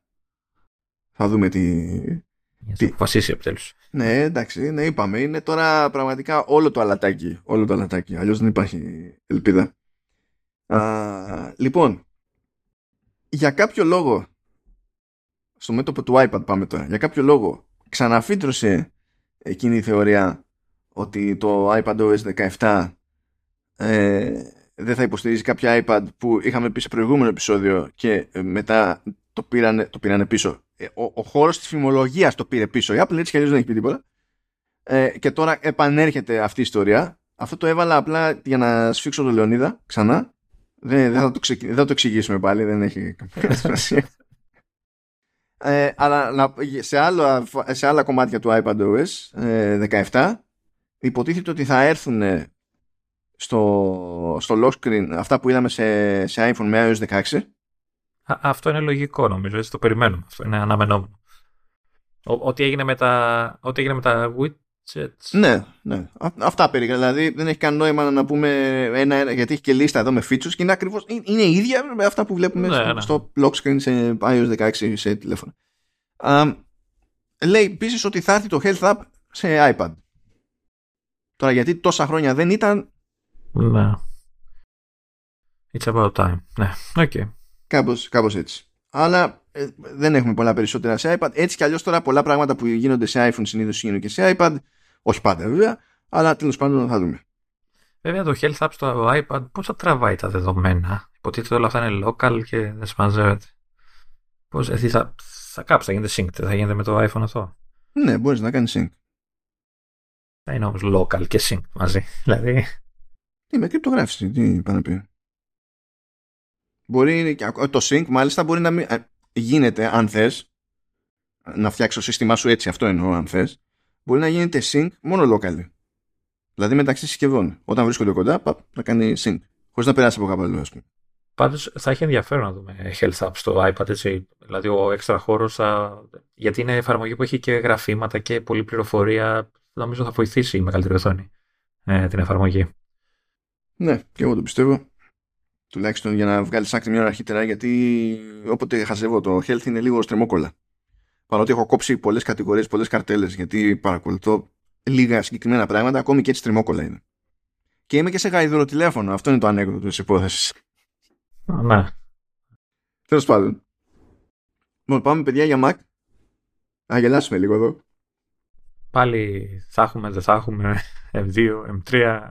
Ναι, πάλι ε, το λέγαμε την προηγούμενη φορά για την όλη φάση τώρα έτσι και βγει 15 MacBook Air, να βγει με M2, με M3, ποιο είναι το timing, βγάζει νόημα, δεν βγάζει νόημα, ποιος ο λόγος να βγει να είναι το 13 με M2 και το 15 με M3, Απ' την άλλη, αν βγει το 15 με M2, ενώ έχει περάσει ένας χρόνος από, τη, από το λανσάρισμα του, του M2, για, γιατί να μην περιμένεις απλά λίγο παραπάνω και το βγάλεις κατευθείαν με M3 και να βάλεις M3 και στο 13 και και και.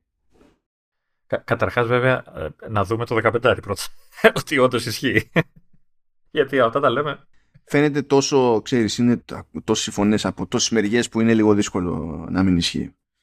Ε, λέει λοιπόν ο Κουό ότι θα έχει δύο επιλογές σε M2 το 15 ε, προηγουμένως ο ίδιος ο Κουό υπέθετε ότι μιλούσαμε για φάση M2 M2 Pro τώρα το κάνει γαργάρα και εννοεί ότι θα έχουμε τις δύο εκδοχές του M2 που έχουμε και τώρα που έχουν διαφορά στους πυρήνες GPU αυτό δεν είναι παράλογο έτσι γιατί καλός είναι ο Pro αλλά το Air δεν πάει για Pro τόσο έτσι, είναι για πιο casual φάση. Βασικά εμένα μου φτάνει σε ένα 15 Air ε, που πάλι να, δεν θα έχει ψύκτρα το να, επειδή υπάρχει περισσότερος χώρος να έχει λιγότερο throttling ας πούμε. Μου φτάνει αυτό.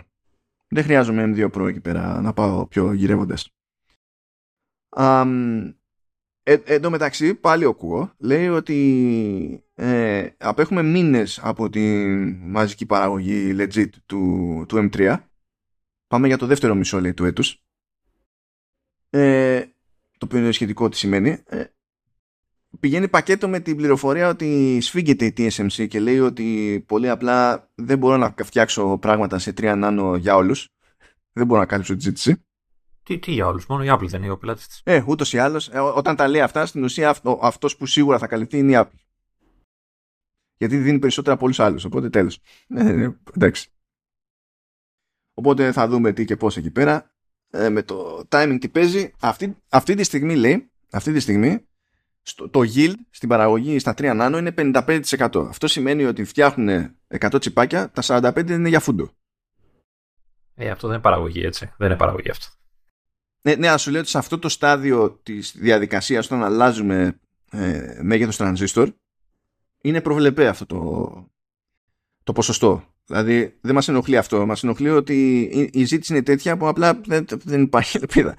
Ε, και λέει ότι από εκεί και πέρα ελπίζουν να ανεβάζουν αυτό το ποσοστό κατά 5% κάθε τρεις μήνες. Εντάξει, ποτέ όμως. Δηλαδή, αν το πάρουμε αυτό στα σοβαρά, ρε παιδί μου, και πες ότι ήταν 55% στο πρώτο τρίμηνο, να το ερμηνεύσουμε γενναιόδωρα. Ήταν 55% στο πρώτο τρίμηνο του 23. Και τώρα είμαστε στο δεύτερο. Θα πάει 60, 65, 70 στο, μέχρι το τέλος του χρόνου και αυτό θα είναι το καλύτερο ενδεχόμενο. Πάλι θα φτιάξει 100 τσιπάκια, τα 30 θα είναι για πέταμα. Φτηνά θα είναι γενικά έτσι. Ναι, ναι, ναι. Μα έτσι πάει. Έτσι πάει πάντα. Αυτό το κύκλο κάνουμε πάντα στην πραγματικότητα. Και ξεκινάει και πονάει μονίμως. Και γι' αυτό όταν φτιάχνεις πιο πολύπλοκο chip, πιο απαιτητικό chip, καταλήγει και κάνει άπειρα λεφτά. Διότι με την πολυπλοκότητα του chip έχεις μεγαλύτερη φύρα, αλλά δεν έχει αλλάξει το έξοδο σου στην πραγματικότητα. Και, και υποθέτω ότι το, τα M δεν είναι και τα πιο απλά τσιπάκια, έτσι. Εντάξει, τώρα κοίτα, τα M τα σκέτα δεν είναι υπερπίκρα, αλλά τα, τα Pro και Max και Ultra ε, είναι, πιο, είναι, είναι μια κάποια πίκρα, όσο να πεις.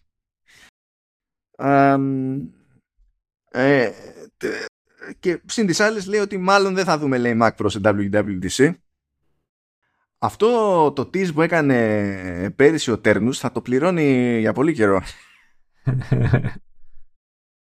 δηλαδή εκεί που είπε μπλα μπλα Mac Studio και το μόνο που μας έχει μείνει είναι ο Mac Pro wink wink και έκτοτε περιμένουμε γυχά Εντάξει, λέ, λες να το φάει μαρμαγκά, να μην ξαναδούμε. Τι να πω, έχει δεσμευτεί τόσες φορές δημοσίως. Θα μου πεις, εδώ είχε παρουσιάσει ως ε, legit προϊόν το AirPower. Δηλαδή εκεί το είχε δείξει και μετά το φάγει μαρμάγκα. Το Mac Pro δεν τον έχει δείξει καν. Απλά έχει πει ότι θα το δείξει. Είναι... Εντάξει. αλλάζουν τα, τα σχέδια. Εντάξει. Θα δούμε τι θα γίνει και εκεί πέρα. Και τώρα έχουμε πληροφορίες για το headset, φίλε Λεωνίδα. Πληροφορίες και εσύ τώρα, εντάξει. Ε, έχω αρχίσει και εκνευρίζομαι, έτσι. Για, με τι απ' όλα; Και με, με, τη φάση ε, τελικά είναι απογοητευμένοι όλοι και δεν θα είναι καλό και τώρα ξαφνικά που πλησιάζει και ο καιρός ε, τελικά είναι σούπερ. Ξέρεις, δηλαδή κάποιοι προσπαθούν να μαζέψουν τα μάζευτα. Κοίτα, ε, ε, για να είμαστε δίκαιοι, έτσι, ένας έχει φυτρώσει, μία πηγή υπάρχει που ε, ξαφνικά ενθουσιάστηκε. Οπότε τώρα ναι. πιάσα εγώ και κούρευτα. Ξέρεις, είναι η φάση του, ξέρεις, ε, μας ξέφυγε μια μπουρδα, έτσι, συνειδητοποιούμε ότι μάλλον θα δείξουμε το προϊόν και πρέπει κάπως να πείσουμε και τώρα πρέπει να, να, να, να αντιστρέψουμε το κλίμα, έτσι, και να βγει κάποιος να πει ότι τελικά είναι γαμάτο, ρε παιδί μου, και είναι σούπερ κτλ. Λοιπόν, να σου πω κάτι που άκουσα ως ενδεχόμενη λειτουργία.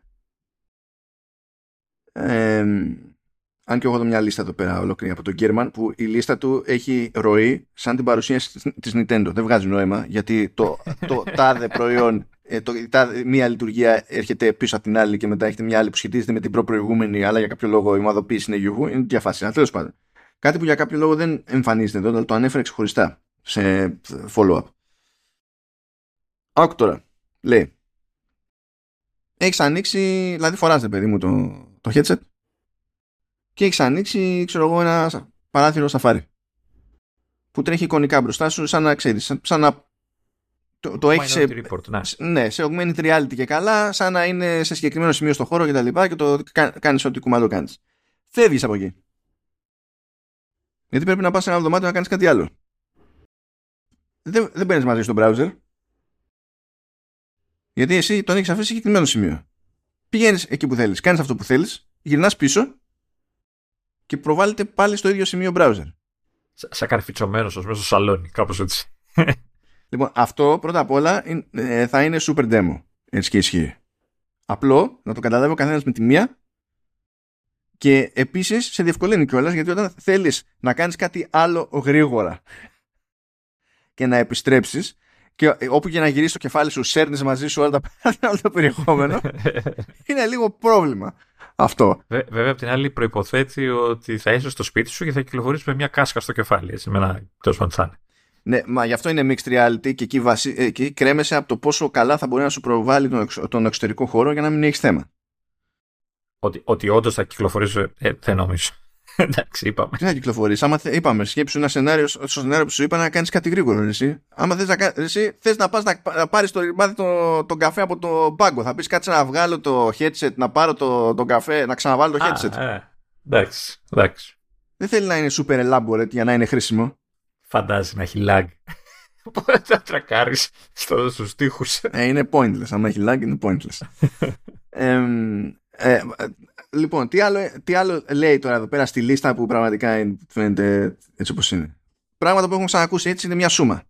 Είναι η δυνατότητα να τρέχουν εφαρμογές iPad σε, και να λειτουργούν σε AR και VR και έχει εφαρμογές εδώ αναφέρει ξέρω εγώ books, camera, contacts, camera, okay, ναι, FaceTime files, freeform, home, mail, maps, messages, music, notes, photos, reminders, safari, stocks, TV and weather. Δηλαδή θα πει πιάνω τα default apps και προφανώς τα έχω προσαρμόσει για να λειτουργούν στο ρημάδι το headset. Εντάξει. Ε, για κάποιο λόγο κάνει skip και λέει κάτι άσχετο για να πει μετά κάτι σχετικό, αλλά εγώ θα το, θα το ισιώσω εδώ. Αναφέρει ξεχωριστά μετά ότι προφανώς θα μπορεί να τρέχει πάρα πολλές εφαρμογές iPad τρίτων, εφαρμογές τρίτων μάλλον για iPad, από το App Store γιατί θα τη τρέχει εικονικά. Δεν είναι ότι θα πρέπει να κάνει κάτι συγκεκριμένο developer. Θα είναι σαν να έχεις μια εικονική οθόνη μπροστά σου. Ευχαριστούμε, γεια σας. Σαν να, σαν να κάνεις mirror, ουσιαστικά από καταλαβαίνω.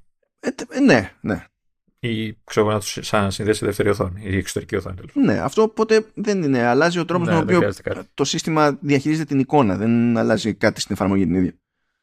Α, θα φυτρώσει λέει, εφαρμογή wellness για meditation λέει και θα έχει immersive graphics, calming sounds and voiceovers. Εντάξει, το έχω πετάξει ήδη αυτό. στα πρώτα κύματα και στα, στα πρώτα θροίσματα έχει φύγει κατευθείαν. λέει, νέο πόρταλ λέει, για την παρακολούθηση αθλητικών σε VR. αυτό δεν ξέρω αν θα περπατήσει, αλλά θεωρώ προβλεπέ ότι θα το δοκιμάσει, διότι νομίζω πριν από δύο χρόνια αγόρασε εταιρεία γι' αυτό. Που κάνει αυτό. Και, δηλαδή... και, καλά θα είσαι μέσα στο γήπεδο, κάπως έτσι, θα το φαντάζεσαι. Ε, ε, δεν ξέρω ακριβώς πώς θα το φανταστούν, αλλά... Μιλάς για, μιλάς για VR εδώ, όχι για AR. Θα, θα είσαι και καλά στην κερκίδα και εσύ, ας πούμε. Ε, ε, ξέρω εγώ. Απ' βέβαια δεν μπορεί να είναι. Καταλαβαίνεις ότι έχεις να κάνεις με ένα live event. Δεν είναι φάση 3D graphics και είμαι εγώ μέρος του, ναι, του εικονικού χώρου κτλ. Είναι. Ε, τραβάει. Ε, μπορεί, ξέρω εγώ, θα δούμε. Μπορεί ξέρεις, να, να, σε, να σε πηγαίνει σε κάποια αίθουσα εισαγωγικά εικονική που θα προβάλλεται το, το, το, το Ξέρω, δεν ξέρω πώς θα το σκεφτούν η αλήθεια είναι, όντως. Λοιπόν, θέλω τώρα θέλω να, να γελάσει με την ψυχή σου, Λεωνίδα. Μπορείς, αλλά θέλω να γελάσει πριν πω. έτσι. Ε, έτσι, έτσι, έτσι, το πετύχαμε, το πετύχαμε. A large gaming focus including, including top tier δεν μπορώ να κάνω το πω χωρίς ένα τέτοιο including top tier titles from existing third party developers for Apple's other devices Κοίτα, είχαμε πει ότι δεν θα δώσουν βάρος στο gaming, έτσι, σε αυτό το αυτό. Ε, αν ισχύει, πάει να πει ότι πήραν χαμπάρι, έτσι, ότι το να πω 70% γιατί είναι παραπάνω σίγουρα ε, της χρήσης ενός τέτοιου headset είναι gaming. Έτσι πρέπει να το πήραν χαμπάρι. Λεωνίδα, όχι. Λεωνίδα θα, θα σημαίνει ότι αυτοί θα σπρώξουν το gaming προσποιούμενοι ότι κατάλαβαν τι είναι το gaming και ότι είναι αυτό που τόσο καιρό δείχνουν ότι έχουν καταλάβει τόσα χρόνια. Αυτό θα κάνουν. Στο VR. Ναι, θα κάνουν το ίδιο πράγμα. Θα κάνουν μια τσαχμινιά με το Apple Arcade κτλ. Θα πούνε πέντε παπάντζες. Μπορεί να φέρουν κανέναν developer, θα έχει κάνει κανένα port περίεργο. Εντάξει, καλή φάση, ok. Αλλά μιλάμε για ένα πράγμα που θα έρχεται και το default θα είναι ότι δεν υπάρχει χειριστήριο. Ε, ε, ε δεν, δεν, δεν. Μα θα μπορείς μετά ναι, το έχουν πει για αυτό ότι θα μπορείς να πληκτρολογήσει τον αέρα και ότι μάλλον λέει αυτό θα προσπαθεί να, σου, να το σπρώξει, να το, βγάλει, να το βγάλουν νωρίς στο headset, παρότι θεωρείται ε, παρασκηνιακά και καλά, ποιος ξέρει τώρα πόσο μέσα πέφτουν όλοι αυτοί, ότι δεν είναι αρκετά τόσο jet στη λειτουργία, αλλά μπορεί να το καταπιούν. Δεν ξέρω. Δεν ξέρω τι να υποθέτουμε όλη αυτή την ιστορία. Ε, θα προβλέπει δυνατότητα να χρησιμοποιήσει το headset σαν να είναι external monitor σε Mac. Εντάξει, OK. Okay. αυτή είναι ίσως η πιο καλή, δηλαδή αν είναι άνετο στο κεφάλι θα είναι ωραία φάση. Αυτό είναι και το πιο εύκολο να το κάνεις, δηλαδή δεν θέλει καν τέτοιο. Ε, ναι, αλλά είναι και το ίσως το πιο γρήγορα εύχρηστο πράγμα. Δηλαδή, ξέρεις, έχεις μια δεύτερη οθόνη, πιθανότατα θα, θα, θα επιλέξει και το μέγεθος της οθόνης αυτής, έτσι, δίπλα στην οθόνη σου και θα μπορείς να δουλεύεις. Θα πεις, εκεί μετά είναι θέμα η κάσκα πόσο σου κάθεται καλά και πόσο δεν κουράζει τα μάτια ενώ δουλεύεις, ας πούμε. Αλλά θα είναι ίσως η πιο εύχρηστη λειτουργία που έχω ακούσει μέχρι στιγμής. Ναι, advanced video conferencing and virtual meeting rooms, απίστευτο, with realistic avatars και τα λοιπά. Ναι, εντάξει, OK. Okay. Νέα collaboration. Πολύ εύκολα, πολύ, πολύ εύκολα παίρνουμε headset όλοι και η επόμενη παρουσίαση της Apple θα την παρακολουθήσουμε σε VR όλοι μαζί. Καλά, για, γιατί να, μπορεί να προσπαθείς να κάνει κάποιο freelance και δεν ξέρω πόσο εύκολο είναι αυτό να το κάνεις ξέρεις, στο stream ξέρω εγώ, στο web. Θα μου πεις αν το κάνει για τα αθλητικά, γιατί όχι. Αλλά anyway. Εντάξει, άμα είναι και ξέρεις, ε, δεν είναι live το stream, μπορεί να φτιάξεις δύο εκδόσεις, ξέρεις, απλή και VR, ξέρω, έτσι.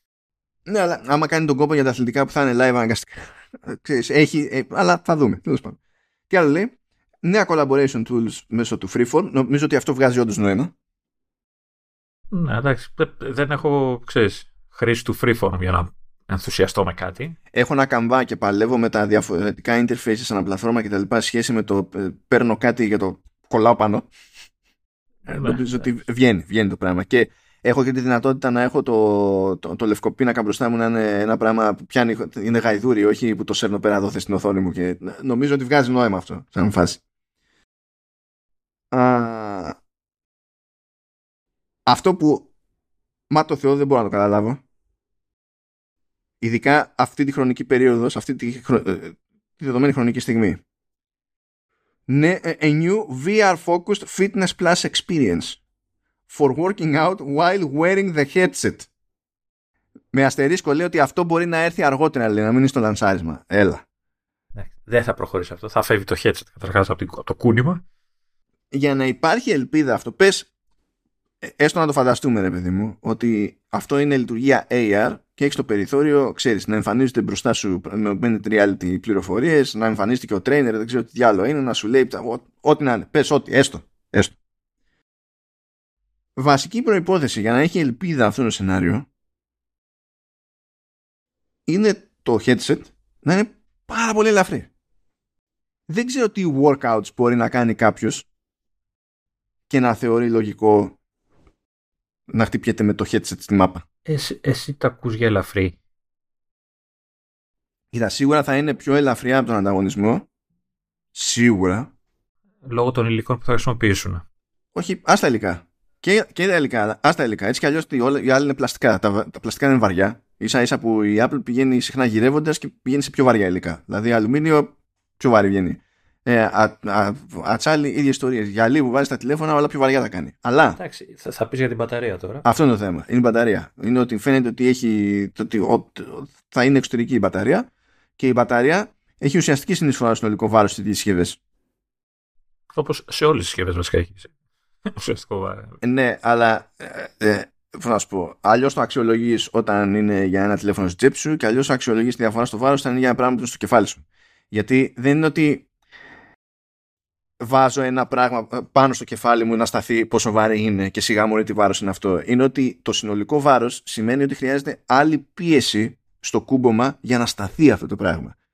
Και η πίεση είναι που σε σκίζει και ένας τρόπος να τη μειώσεις είναι να το κάνεις όλο το υπόλοιπο πιο ελαφρύ. Πραγματικά δεν ξέρω τι και πώς. Μια, μιας και είπαμε για την μπαταρία. Βλέπεις να στέκει αυτό που λένε ότι θα θυμίζει MagSafe και έτσι; Κάτσε, κάτσε, θα το πάμε ξέχωρα την μπαταρία. είναι okay. hardwareικό, επίτηδες. Βάζω okay. τώρα ξέρεις τα features. Εντάξει, εντάξει. εντάξει. Um, Επίσης λέει θα έχουμε τη δυνατότητα να δούμε βίντεο. Ε, δηλαδή, τι σου λέει τώρα, Reggerman, δηλαδή πιο πριν μας λέει μπορείς να βλέπεις βίντεο εικονικά. Μπράβο. 4-8 bullets παρακάτω, λες θα μπορείς να βλέπεις βίντεο, αυτό που είπα πριν, αλλά γύρω-γύρω ε, να έχεις virtual environment. Απίστευτο. Δηλαδή, μου λες, μπορώ να. Πράγμα, δεν είναι. είναι το ίδιο πράγμα ακριβώς. Απλά μου λες σε ξεχωριστά points, σαν να είναι τελείως ξεχωριστή υπόθεση, ότι στη μία περίπτωση θα, το γύρω-γύρω από την οθόνη την εικονική θα είναι μαύρο και στην άλλη περίπτωση θα έχουμε κάνει render κάτι για να φαντάζεσαι ότι είσαι κάπου αλλού. Ε, το ίδιο πράγμα μου λέμε. Είναι ακριβώς το ίδιο πράγμα. Θέλω να ελπίζω ότι η Apple θα παρουσιάσει καλύτερα το θέμα. Φαντάζεσαι είναι σαν να σου λέει βγαίνει νέο λειτουργικό και έχει desktop. Και να, διαβά... να σου λέει στην αρχή αυτό. Και στη μέση του άρθρου να λέει ότι εκτός από desktop θα έχει και desktop που θα έχει wallpapers. δηλαδή Too much effort, German. Πάλι, πάλι, καλά που δεν σου λέει πρώτα, πρώτα ότι θα έχει wallpaper και μετά θα τα συνδυάσει και τα δύο μαζί, ξέρω. ε, και τι, τι, τι άλλο εδώ πέρα. Ναι, λέει ότι τέλος πάντων ε, θα μπορεί να χρησιμοποιήσει το headset, λέει ο χρήστης, χρησιμοποιώντας και, δηλαδή, και με κινήσεις των ματιών και με κινήσεις των χεριών και με φωνητικές εντολές με τη, με τη Siri. Ε, ενώ προφανώς λέει θα μπορεί να χρησιμοποιηθεί και παράλληλα με προξολόγιο ε, ή να, να παίζει χειρισμός από άλλη συσκευή της Apple έτσι λέει τέλος πάντων ξέρω εγώ whatever παίζει αυτός ο χαμούλης τώρα πόσο εύκολα άμα το δείξουν θα, θα σκάσει με τα είδηση ότι θα υποστηρίξουν τα χειριστήρια του VR, του PSVR και τέτοια ή άλλων ξέρω εγώ για να έχουν για το games που έλεγες πριν ότι δεν θα έχει χειριστήρια και τέτοια. Ναι.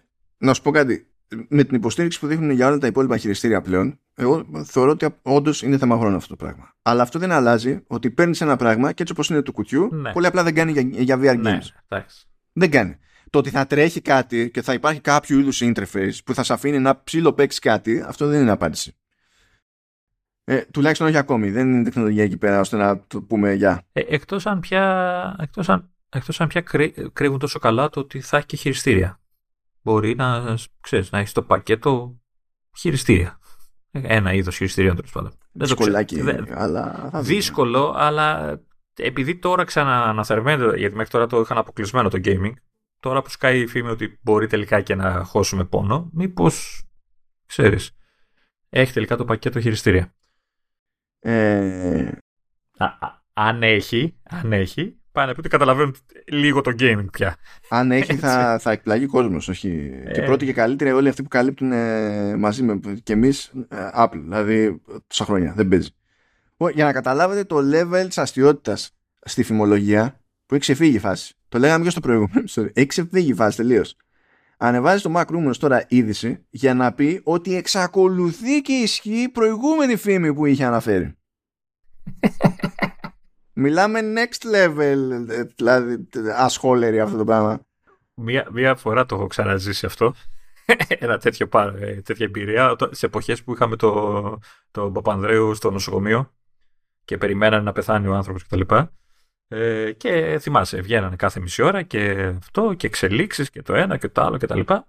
Και είναι τώρα, έχω περάσει, είναι καιρός τώρα και τα λοιπά και είναι φάση, είναι δύο η ώρα, τρεις ώρα το πρωί, δεν θυμάμαι, ήμουν ξύπνιος και έβλεπα τηλεόραση και όπως έβλεπα τηλεόραση, ντα, έκτακτη είδηση. Λέω εντάξει, ο άνθρωπος πάει. Ε, διακόπτουμε το πρόγραμμα μέσα να σα πούμε ότι η κατάσταση δεν έχει αλλάξει. Κάπως έτσι. Τώρα ξεφύσηξα κι εγώ λίγο για άσχετο πράγμα. λοιπόν, ε, δικαίως ξεφύσηξα εσύ για εκείνη τη φάση, αλλά Πώς φαίνεται ένα, όταν σου λένε από εκεί που σου στέλνουν μεταφράσεις, που ξέρεις ότι σχολάνε στις 6, σου, mm. σου αναφέρουν μετάφραση για το επόμενο πρωί 7 η ώρα το απόγευμα. Πώς φαίνεται; Τι, δεν καταλαβαίνω ποια είναι η Πώς φαίνεται; Γιατί, γιατί όλη η πλάση θέλει να δει, ας πούμε, ποιο είναι το σημείο τήξης μου. Δεν, δεν το. Εντάξει, και ξέρεις, ε, σου έχουν στείλει ένα-ένα μισηλιάρικο μετάφραση τρεις ώρα το αυτό και σου λένε πεντέμιση πρέπει να το έχεις παραδώσει και, και άργησες κιόλας. Ε, σου έχει τύχει. Ε, ε, μου έχει τύχει, όχι αυτό, αλλά μου έχει τύχει το τέτοιο. Το, ε, να μου στείλουν Σάββατο, να το θέλουν Δευτέρα και να μην, να, και να μην έχουν καν τα απαραίτητα references. Α, καλά. Τι reference, θες και reference. Πάμε, στο, πάμε, πάμε γιούχο. Δηλαδή, δηλαδή μας στείλανε αυτά που έπρεπε να μας στείλουν, αλλά όχι όλα. Αλλά παρόλα αυτά, εσύ πρέπει να μπεις στη διαδικασία. Α, και καθώς κάνουμε τα refresh εδώ πέρα, βγήκανε και public beta, έχουμε κάποια μηχανάκια σήμερα. Τέλεια.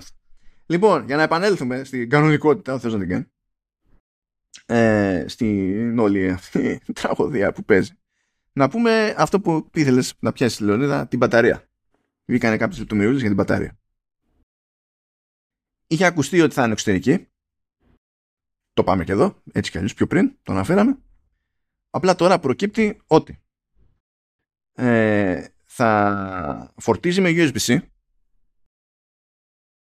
θα έχει όμως καλώδιο με το οποίο θα συνδέεται στο headset το οποίο θα, θα ευθυγραμμίζεται με μαγνήτες άρα θα είναι φάση MagSafe αλλά για να κουμπώσει σωστά θα έχει κλείδωμα θα πρέπει να στρέφεται έτσι το λέει τώρα εδώ πέρα ε, το μεταξύ εγώ είδα το MagSafe και λέω πού θα την κολλάω; Και προσπαθώ να σκεφτώ υπογλώσια Είχα ένα παλιό τράβο από τον πόλεμο που έχουν βάλει μια βίδα. Κάπου εκεί. Λέει κιόλας που αυτό επίσης είναι της σε νεότερα VR headsets ότι θα υποστηρίζεται hot swap δηλαδή όταν θα ξεμένει η μπαταρία θα μπορείς να κάνεις την αλλαγή χωρίς να σβήνει εκείνη την ώρα η συσκευή, το headset, γιατί στην πραγματικότητα έχει μια μικρή μπαταρία μέσα ακριβώς για αυτό το λόγο, για να σου δίνει αυτό το λίγο περιθώριο. Και εξακολουθούν να λένε ότι με την τυπική χρήση που, και την κατανάλωση που έχει ένα τέτοιο headset, υπολογίζεται ότι κάθε μπαταρία θα την παλεύει για κανένα δύο ώρο. Καλά θα πάει αυτό. Ε, και πώς να την παλεύει, δεν... όλα έτσι είναι. Δεν, δεν ξέρω, δεν έχω, δεν έχω εικόνα γιατί το μόνο VR που χρησιμοποιήσω το PlayStation που ήταν με καλό δίκτυο ναι. δεν είχε μπαταρίες. Ε, ε, δεν ξέρω πώς πάνε τα σύρματα. Αν την παλεύει όντως για δύο ώρο και δεν είναι υποσυνθήκη με ευθυγράμμιση πλα, πλανητών και τα λοιπά πιάνουμε δύο ώρο. Στη, στη, μία ώρα και ένα το πέφτουν όλες οι επιδόσεις. Ναι. ναι. Αν πιάνει όντως δύο ώρο με αυτά που ακούγονται για την ανάλυση στα panels δεν θα γλιτώσουμε καθόλου γκρίνια, γιατί απλά θα τσεκάρει ο άλλος και θα λέει δύο ώρο, αλλά εγώ θα εντυπωσιαστώ. Λόγω των απαιτήσεων που θα έχει όλο αυτό το πράγμα, έτσι. Ναι. Γιατί βλέπουμε τι γίνεται με τα σήματα τα Quest και με το Quest Pro, με, που το Quest Pro έχει πιο σόι οθόνες σε σχέση με το απλό το Quest. Και εκεί τέτοιου είδους αυτονομίες περιμένεις και υποτίθεται ότι η Apple πάει για ακόμη παραπάνω. Θα μου πεις βέβαια, Τρία χιλιάρικα αυτά. το Quest Pro ξεκίνησε 1,5, δεν πήγε πουθενά αυτό και μέσα σε τρεις μήνες πήγε στα 1100. OK, okay, εντάξει. Αλλά ε, μπορείς να ρίξεις λεφτά σε διάφορα προβλήματα στην κατανάλωση δεν μπορείς να πεις ότι α, άμα ε, ρίξω διπλάσια λεφτά στη, στο ζήτημα της κατανάλωσης θα καταφέρω να ε, και το μισό ρεύμα για την ίδια δουλειά. Δεν πηγαίνει ακριβώς έτσι το πράγμα. Οπότε, ναι. Ε, εννοείται και κούραση τώρα. Το σκέφτομαι ότι θα σκάσουν κατευθείαν αξεσουάρ για την μπαταρία και έξτρα μπαταρίες για να αλλάζεις, να μην σκόβει το game κτλ. Ξέρω εγώ. Εγώ θέλω τέτοιο utility belt να τις έχουμε όλες γύρω-γύρω και απλά να τέτοιο. Αλλά δεν μπορείς. Ξέρεις ποια είναι η βλακεία; Δεν μπορείς να πεις ότι βγάζω την άλλη άκρη του καλωδίου και την κουμπώνω στη διπλανή μπαταρία, γιατί το καλώδιο από την περιά της μπαταρίας θα είναι ενσωματωμένο. Οπότε πακέτο. Α, βλακεία αυτό. Θα πρέπει να το κάνεις, ξέρεις, να κάνεις κλακ-κλακ την κίνηση Οπότε θα έχουμε custom connector από την μπαταρία στο headset παρότι η μπαταρία θα έχει υποδοχή, θα έχει θύρα USB-C για τη φόρτιση θα έχουμε custom connector από, από εκεί στο και, ε, και θα είναι ενσωματωμένο. Άρα ε, αγαπητοί φίλοι, αν ξέρετε ότι έχετε κάποιο ταλέντο στη ζωή πιο έντονο από τους άλλους και ξέρετε ότι τσακίζετε καλώδια και διαλύετε καλώδια εύκολα στη ζωή σας, πιο εύκολα από όσο και εσείς θεωρείτε ότι θα έπρεπε, Καλή φάση να διαλύεται ένα καλώδιο για να πλήρωνε την μπαταρία. Καλή φάση. Μια χαρά θα πάει. Εντάξει, μπορεί να είναι εύκολη, ξέρεις, το custom να είναι εύκολο να το φτιάξει κάποιος. Λολ. Και να μπορείς να προσαρμόσεις σε μπαταρία αυτοκινήτου, ξέρω εγώ, και να συνδέεται. Μπαταρία αυτοκινήτου. Και να, η αυτονομία να πηγαίνει στις δύο ώρες και να το Ε, τότε στην ουσία δεν, έχει γίνει, δεν είναι ασύρματο πλέον, γιατί δεν μπορείς να πεις τι φοράω, τι τσεπώνω την μπαταρία, τι φοράω στη ζώνη. Πλάκα, πλάκα, δεν έχουν πει ότι θα υπάρξει δυνατότητα να, να δουλεύει χωρίς την μπαταρία, να, ξέρω, να το συνδέεις σε ρεύμα, ξέρω ή κάπου και να μην χρησιμοποιεί την μπαταρία. Και να το έχει σαν σύρμα τώρα, παιδί μου, όπως είναι τα άλλα. Δεν, δεν, δεν έχουν πει κάτι τέτοιο. Εξαρτάται πώς το εννοείς. Γιατί μπορεί να σου πει κάποιος, ναι, μπορείς να το έχεις μονίμως συνδεδεμένο με USB-C και να τραβάει πάντα ρεύμα. Ε, όχι, σκεφτόμουν να ξέρω εγώ χωρίς την μπαταρία καθόλου και να το κουμπώνεις στο Mac που θα δουλεύει σαν δεύτερη οθόνη και να μην έχεις άγχος ότι ξέρεις τι τελειώνει η μπαταρία και θα πρέπει να σταματήσω να δουλεύω. Με τα λεγόμενα δεν φαίνεται να είναι έτσι, αλλά σε αυτό, ε, σε αυτό το σενάριο με το ότι μπορείς να κουμπώσεις να συνδέσεις καλώδιο στην μπαταρία. Συνδέσει την μπαταρία κατευθείαν στο αυτό και. Ναι, ξέρεις, ε, το καλύπτεις αυτό το σενάριο στην ουσία. Το καλύπτεις. Αλλά με αυτά που ακούγονται τουλάχιστον έτσι, γιατί πραγματικά είναι τελείως άγρια δύση. Φέτος έχουν εξυπατωθεί τελείως. Που κάνουν μπρος πίσω κολοτούμπες, ό,τι να είναι random. Τι, ε, ε, δεν ξέρεις τι υπόθηκε πότε. Και σκέψω να μην πει τίποτα πάλι για headset, τι θα, ακούς, θα λένε μετά έτσι, απογοήτευση και ξέρεις, τίποτα πάλι παρουσίαση κτλ. Θα πει, κάναμε εικονική παρουσίαση προϊόντος, στα χαρτιά μόνο. Όχι, είναι αυτό που λέγαμε ότι ξέρεις, φαντασιώνονται πράγματα και ξέρεις, δεν βγαίνουν όλα και ξαφνικά απογοητευτήκαμε από αυτό που είχαμε φανταστεί ότι θα. δεν έχει λογική αυτό. Τι να πω, τι να πω. Τι να πεις, άντε για πες. Θα πω άντε για. Γιατί είμαστε ήδη πάνω από δύο ώρες. Γιατί πρέπει να ξεκινήσω το τέτοιο. Ήρθε η ώρα μου να ξεκινήσω το Burning Source. Έχουμε δουλειές. Και εγώ εκεί πάνω θα πάω. Θα είμαι πιο μετά. Α, από, α, επίσης, από ό,τι φαίνεται έχω και μετάφραση. So there's that. Έχεις και update να κάνεις; Καλά τα update, χαίρομαι πολύ, εντάξει. Δηλαδή 7 η ώρα για μετάφραση για, για, για πρωινή παράδοση. Δηλαδή το mail έπρεπε να λέει, όχι να λέει, για, δηλαδή, στέλνει το αρχείο και λέει για αύριο. Το mail έπρεπε να λέει συγγνώμη και να έχει το αρχείο από κάτω. Έτσι, θέλει λίγη... Είμαστε στην εποχή της συνέστησης. Δεν θέλει πολύ φαντασία. Δεν θέλει πολύ φαντασία. Ε, αυτά. Θεωρώ θαύμα που τα χώρεσαμε όλα αυτά όντως στα αλήθεια και στο χρόνο αυτό. Θεωρώ θαύμα. θαύμα, Ε, σε, σε λυπήθηκα, δεν άρχισα να λέω για τα Zoom πολλή ώρα, γι' αυτό δεν σε άφησα να κάνεις rant. Γιατί να το κάνεις, αφού ξέρεις ότι το main event είναι κάθε χρόνο η ίδια εποχή. Γιατί να το κάνεις αυτό, Λόνι. Ε, ναι. ξέρεις. Ε, ναι. Δεν θα βγεις χαμένος. Οπότε εντάξει. Όχι, όχι, δεν, δεν την κλειτώνουμε, είναι αλήθεια. Ω, ευχαριστούμε που μας ακούσατε. Ευχαριστούμε και τους, και τους νέους ακροατές που μάλλον θα έχετε πάθει ένα σοκ.